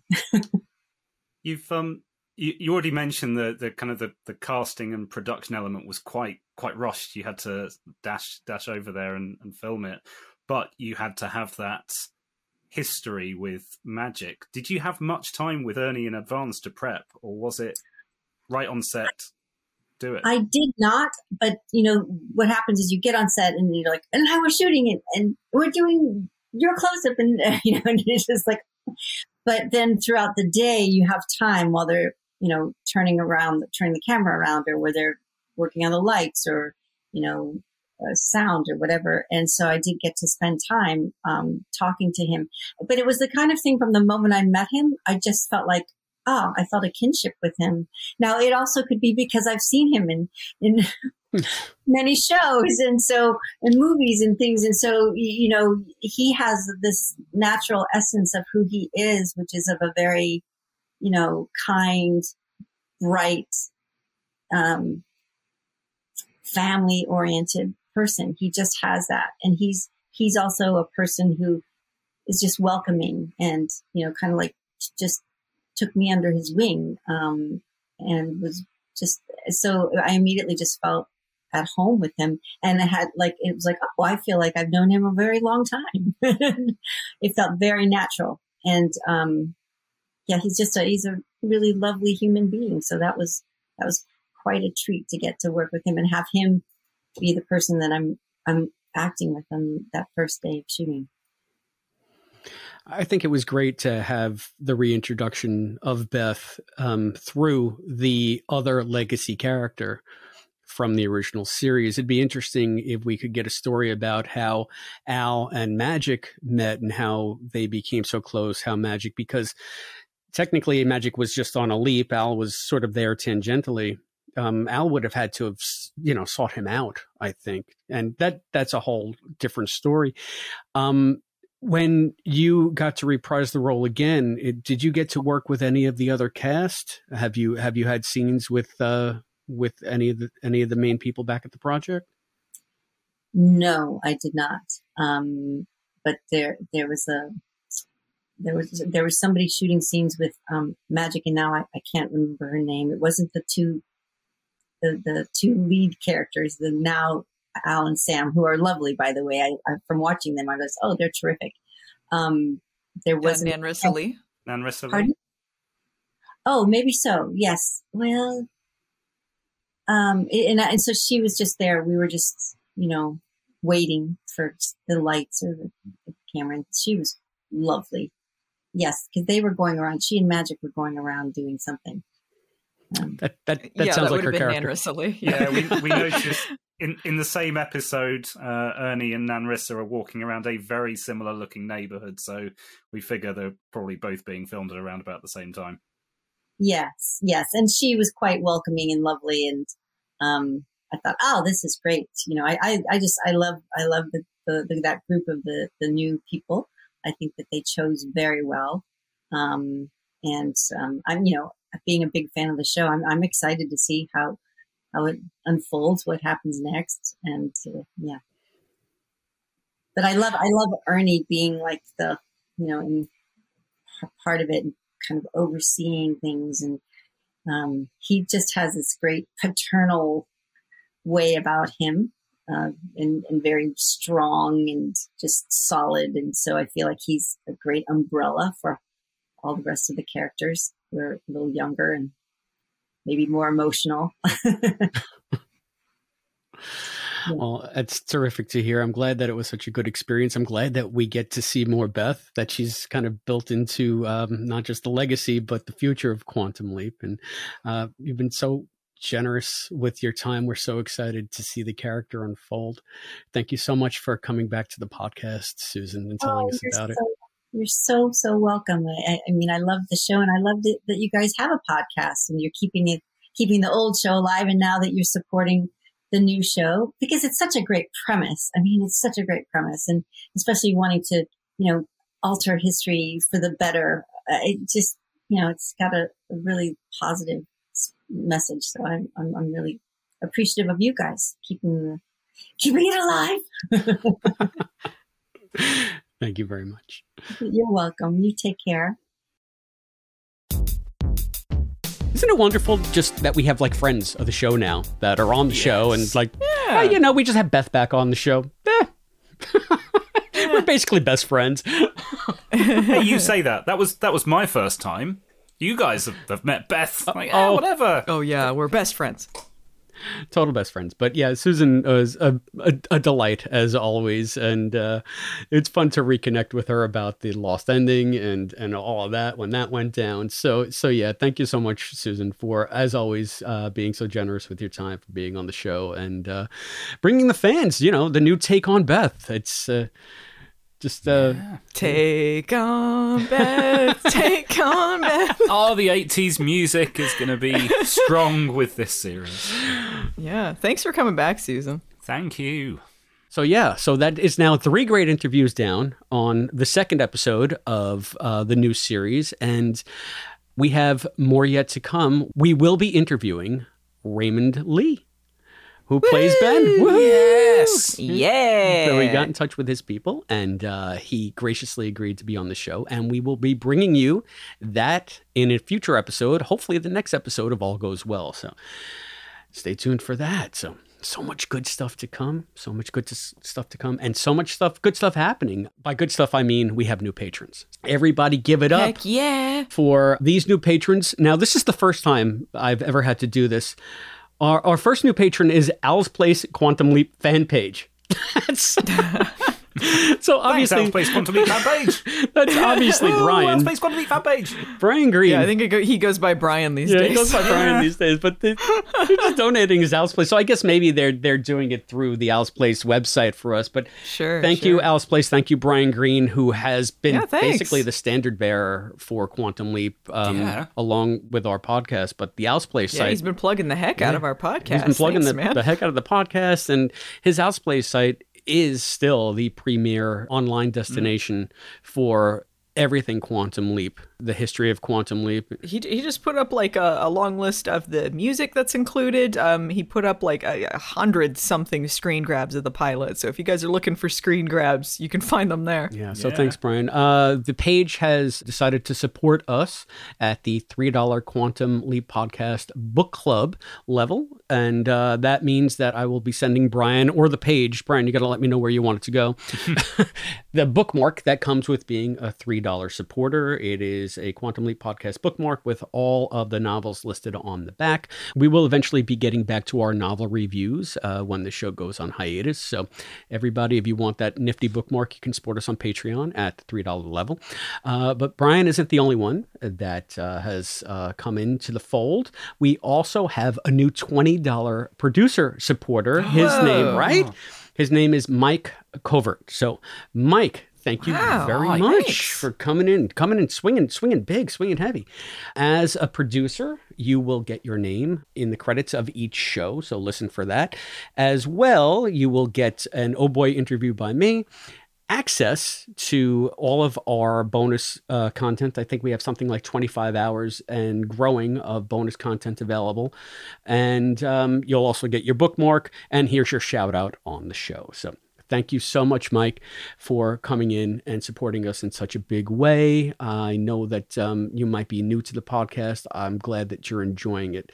And uh, we're just happy to welcome everybody on board. Thank you to all of our new and uh, ongoing patrons. We couldn't do it without you.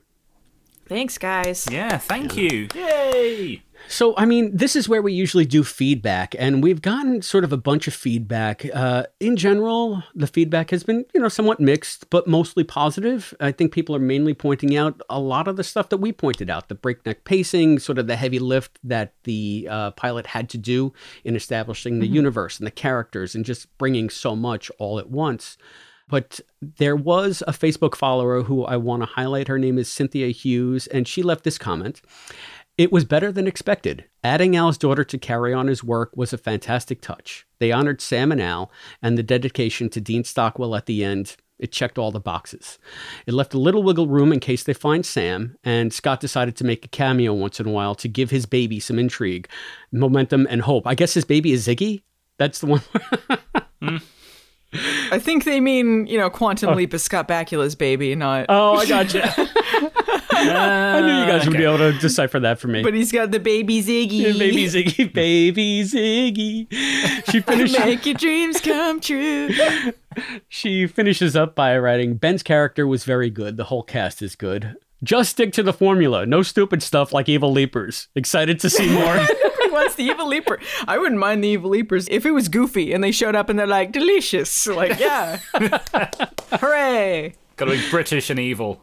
Yeah, but I think that Cynthia's comments uh, were reflective. It was generally a very positive, upbeat vibe on the Facebook page, and I was so happy to Yeah. see it because, you know, with this kind of stuff, we've been encountering nothing but negativity in in a lot of forums, and um, that's just the nature of fandom these days. It's good that Quantum Leap fans are on board, and and they're they're liking what they see.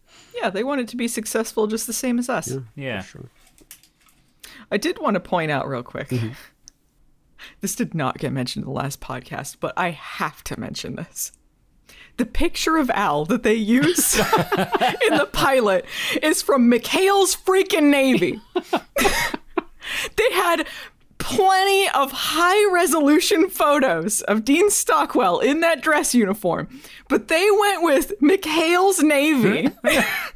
where he's kind of mugging in the I knew his expression seemed off. It's because he's doing a muggy face because it's a comedy. and he's not even an admiral, he's a captain. You can see from the boards on his shoulders, he's a captain. I can't I'm dying at this McHale's Navy Al. They're gonna, they're gonna they're gonna fix that in the special edition DVD release. I hope so, but I kind of li- it. It makes me laugh. This is Mikhail's baby, and they're so serious about it. They're like, "It's Al, the ring. It belongs to Al." And then the platoons, and then Janice, and da da. And you're looking at McHale's navy. Well, uh, will you get over it, Allison? Are you going to be okay? no, I will never be over McHale's navy. Al, I will never This- be the this is same gonna go down in history. Well, I, it's it's funny because we've also gotten some. You know, I guess that that could be uh, another point for people to comment on. Did you know out there, listeners, that it was the McHale's Navy photo? How did you get into that, Allison? Did you you something seemed off and you started doing like a deep dive, like a web search or something?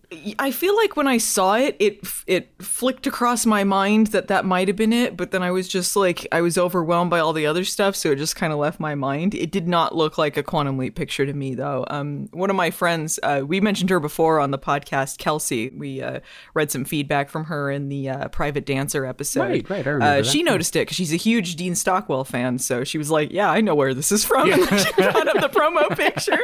It's so funny.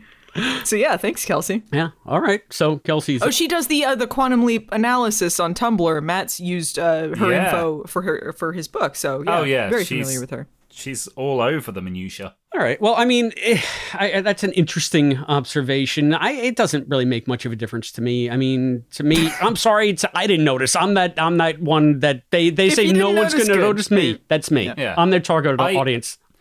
I noticed it wasn't a quantum leap photo just because we we we've seen all the photos of him so many times. So that kind of took me out for a moment. Like, where did they get that from? But I have no idea what McHale's Navy is, so it didn't it didn't have that same impact. It was a dumb comedy movie from the 90s that was a remake of a dumb TV show from the 60s.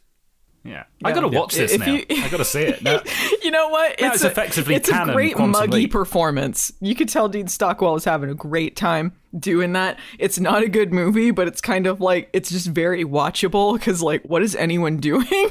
is is it possible at some point Al Calavicci went undercover and changed his name for a little bit? Can can we, can Sure. we canonize this?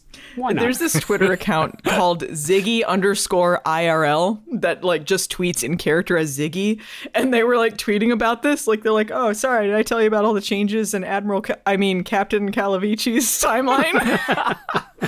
oh, it's very funny. Uh, all right, getting back to feedback. Yeah. We still have some more, and uh, I wanted to touch upon because it was just funny. We got we got some emails from fans as well, and um, since uh, Cynthia in the Facebook comment said that they left a little wiggle room to find Sam, and if Scott decided to make a cameo, we know that's unlikely based on a press release that that Scott did right before right before the show went to air. But anyway, this this this came in before that, and I, I still like the theory. Uh, there's a listener named Charles Sustek. Uh, he emailed this theory. Uh, Allison, why don't you take this one?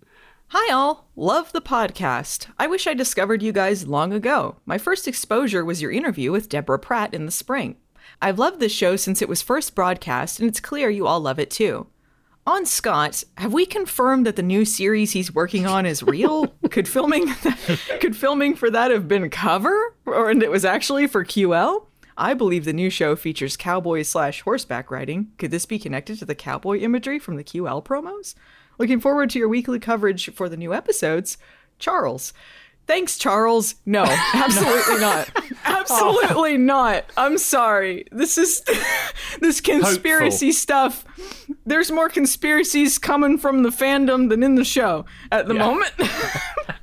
uh, no, this this was Charles real. has a It thumb was- drive. It's encrypted. It's yeah, no, it would be a terrible way for them to promote the show if Scott Bakula, right as they're doing the like Critics Association panel and stuff like that, to say like I'm not involved, but good luck.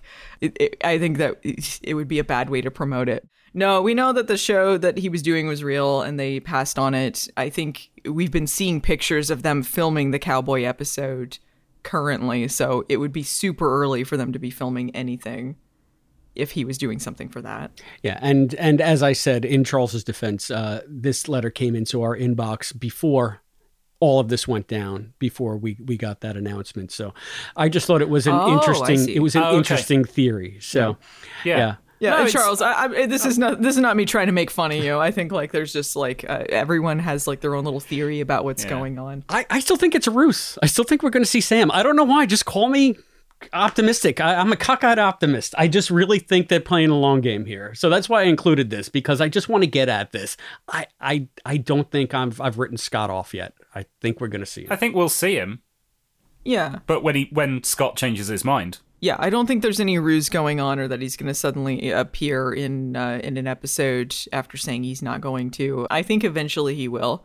If this show keeps going, you know, like if they they continue to a full season and a second season, I feel like he he might come around. We know from what he said he was meant to be in the pilot. He was obviously not in the pilot. So I don't think there's like some secret thing going on there and I don't think it's a very good way to advertise the show if it was supposed to be like I'm not in it and I'm I'm never I'm not involved in any capacity, but best of luck to you. Uh, I think like that would be just a bad idea. No. Uh, just uh, if it comes to it, just deep fake him. You know, we, we had that Deep that fake end- him. We had that end uh, that ending of one of the seasons of Mandalorian. I, I don't know, I haven't been been following it that much. Where Mark Hamill, in inverted commas, uh, suddenly showed up, and it obviously wasn't Mark Hamill, just some dude You think we're, with deep we're gonna fake. get like a CG Sam shows Yeah, up and he's yeah, just, like, hey, what's up? Some, some guy that's about the same size and as as Scott Bakula was in 1993 just stood there and uh, with dots on his face, and uh, they'll they'll work Yeah. over that. All right. We we probably don't have Star Wars budget here though. That's the only thing. No, the, the Joe Man- Montana deepfake is about the level they got. I don't think there's any bad blood going on. I think like Scott Bakula has his own reasons for saying no, whatever they are, but I don't think there's any like bad blood going on. I, I think like the possibility is still open. Deborah Pratt Yeah. certainly alluded to in the um, interview that we did that she wanted him to do some movies or something, and at that point they had already filmed the Vancouver pilot, so she had to have known that he'd turned down the show at that point. So it's possible they're still working on some things. It's just uh, he didn't want to be involved currently with what they're doing. Mhm. Yeah. All right. I mean, I mean that's fair. That's fair. I just, I just, I, I'm still holding out hope. So I'm sure that I'm not Sure. alone in that. And uh, thank you, Charles, for sending that email. I, I know it's a little outdated, but thanks. it was fun. So, well, thank you, Charles, for responding. Thank you also to Cynthia for responding. If you out there would like to be like Charles or like Cynthia and send us your thoughts, there are many ways that you can contact us here at the Quantum Leap Podcast. You can drop us a line at P.O. Box 542, Bayport, New York 11705. You can reach us by phone at 707 847 6682. You can email us at quantumleappodcast at gmail.com. You can also follow us on Facebook at facebook.com slash quantum leap podcast. You can follow us on Twitter and Instagram at Quantum Leap Pod. And you can also find us on YouTube at youtube.com slash the Quantum Leap Podcast. I just want to go back to uh, Instagram for a second. I did uh, a shot of Caitlin holding the uh, the new hand link. Uh, Oh, yeah, yeah. That Raymond's and I posted it on ours. That Raymond posted it, then I took it and I posted it on ours, and I put a little bit of text on it and stuff. And Caitlin retweeted it, so we're basically best friends with Caitlin too. Yay, Caitlin! So Or- nice. Or she shared Yeah, it in her story, check- not retweeted. It's Instagram, right? So Yeah, yeah. Shared it in her story and she said anytime. Anytime, You know, we were like, thanks for being on the podcast. And she's like, anytime. So, yeah.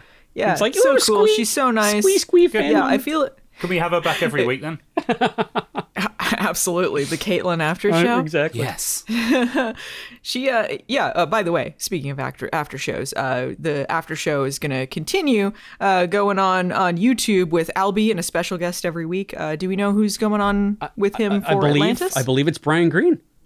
The Brian Yes. Green. Heck yeah. Yeah. And uh, is Hayden Awesome. Hayden might you be on this better one check too. that out. Yeah, I think Hayden might be on this one. So, in addition to that, um, you'll see the uh, video interviews with Mason, the video interview with Susan, and in addition to those, you will also see an exclusive interview with Jose Zuniga, who played Commander Reynolds in the episode, and that interview was conducted by a certain Matt Dale, I believe. and he was such a cool guy. had a had a ton of stories. Spoke at length about the production of the episode. It was it's a really Wow. interesting interview. Um, Can't wait to really glad listen. to talk to him. Yeah. It's going to be great to watch. So go on over there when you're done listening here. Uh, you can find the link to the YouTube channel in our show notes. Click right through and watch all the great stuff that Albie's doing over there with Brian this week. And uh, these interviews are terrific. I saw some of the Mason interview, the way they cut it together. Great stuff. Great stuff. So. Ah, speaking of great stuff, I think we have we have some great stuff uh, coming up. Uh, what what what's what's our next episode, man? It's uh, episode three. Episode three. We're we're moving along fast now. Uh, someone up there likes Ben.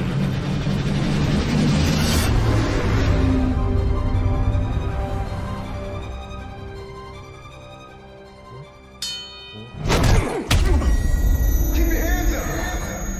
Why are you looking at me? You just want to keep your eyes open. Wait a second, there must be a misunderstanding, okay? So next week, Ben leaps to flashy 1970s Las Vegas and into the body of promising young boxer Danny Hill on the eve of a big title fight. Ben and Addison must help Danny win the fight or lose everything. Magic, Ian, and Jen dig into Ben's past to uncover the truth. Ooh, all we joked about uh, Sam learning how to box in like a week, um, ju- judging by the trailer, Ben's going to learn how to box in 24 hours. So it's good, good stuff. I just want to see Absolutely. Sister Angela. Where's Sister Angela? Yeah. Is this going to be the episode where they establish he can leap outside his lifetime? Because 70s most certainly is before his lifetime. Yeah, he's he's not in his mid 40s. Yeah, I mean, I find it kind of hard to believe that he went back as far as 80, 85, because that'd make him, what, 37? I guess he could be 37, but.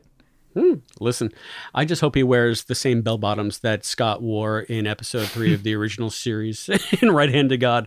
It, it looks like you were talking about You the think- naked wait. now. I mean, we're now the third episode of each Quantum Leap has to be a boxing episode. oh man, that's a, that's another stock plot you got to win me over on. I think Quantum Leap did it excellent, but there are a lot of bad boxing plots also. Uh, but this one looks fun. It looks like kind of a more comedy based episode from what we've seen, uh, which will be interesting to see. It'd be kind of funny if Ben starts the leap to to differentiate himself from Sam. He's like, I love the seventies. Seventies Yes. is great. that would be cool. So I can't wait uh, to go a few rounds, see what I did there with you guys on that episode. Until then, I have been Christopher DeFilippis. I've been Allison Pregler. And I've been Matt Dale. And we'll see you next time. Thank you for joining us for this episode of the Quantum Leap podcast, hosted by Allison, Matt, and Chris, with voice talent and contributions from Hayden McQueenie and Zoe Dean. Visit us at quantumleappodcast.com. To support the show, please go to patreon.com slash quantum leap podcast. The executive producer of the Quantum Leap podcast is Albert Burge. Christopher DeFilippis and Hayden McQueenie are the co-executive producers. Special thanks to our producers Mike Covert, Joshua Burwald, Jeff Kiska, Craig Riedler, Cosplay Dad, Charles Allen Gossard, and Morgan Felden. The thoughts expressed on this podcast are those of the individual and do not necessarily represent those of the Quantum Leap podcast, its partners, or affiliates. The Quantum Leap universe and all it contains is the property of Belisarius Productions and Universal Television. The Quantum Leap podcast is not affiliated with Belisarius Productions or Universal Television, and no copyright infringement is intended. The Quantum Leap podcast is a Barren Space production.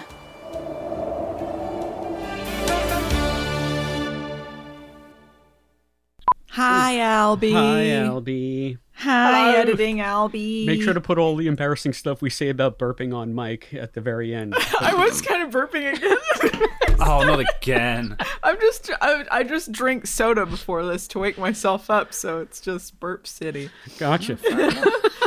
Fair enough, I'll do some farts. Some Uh, good yeah. British farts. And here, yeah, the, the blooper reel is going to become redundant after a while. Yeah, All they're gonna be like, "Why are there flipper reels always about burping and farting? Is this what this podcast is?" Matt, I've I've always thought of you as a British fart. So Thank you, walked, Christopher. You walked into that one. is it like a is a British fart kind of an American fart's like, and then a British fart's like, Funnily enough, that that that actually better describes the difference between my farts and Sharon's farts. Sharon does Sharon very much does what you would describe as an American fart. Um, I, I'm far more of the uh, the quaint little um, "You're just a little cheek sneak." yeah, yeah, exactly. and the words cheek sneak have debuted on the Quantum Leap podcast. I've never heard that expression You don't know before. if Albie's going to choose to include this. Oh, yes, I do. He might put it up top. The, the best thing is, Sharon doesn't listen to this podcast, but we have mutual friends that do. So, uh, Yeah. I was just gonna say, dude, you're gonna be in deep shit. I know.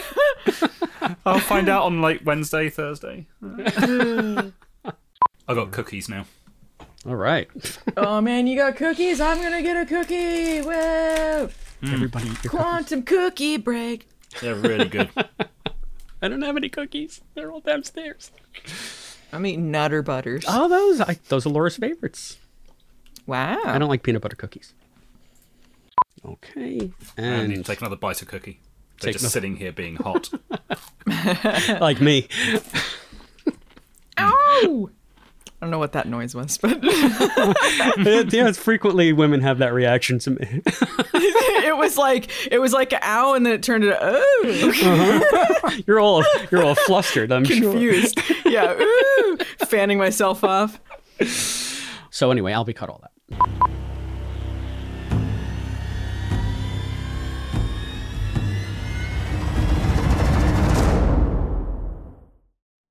All right, now I'm eating cookies.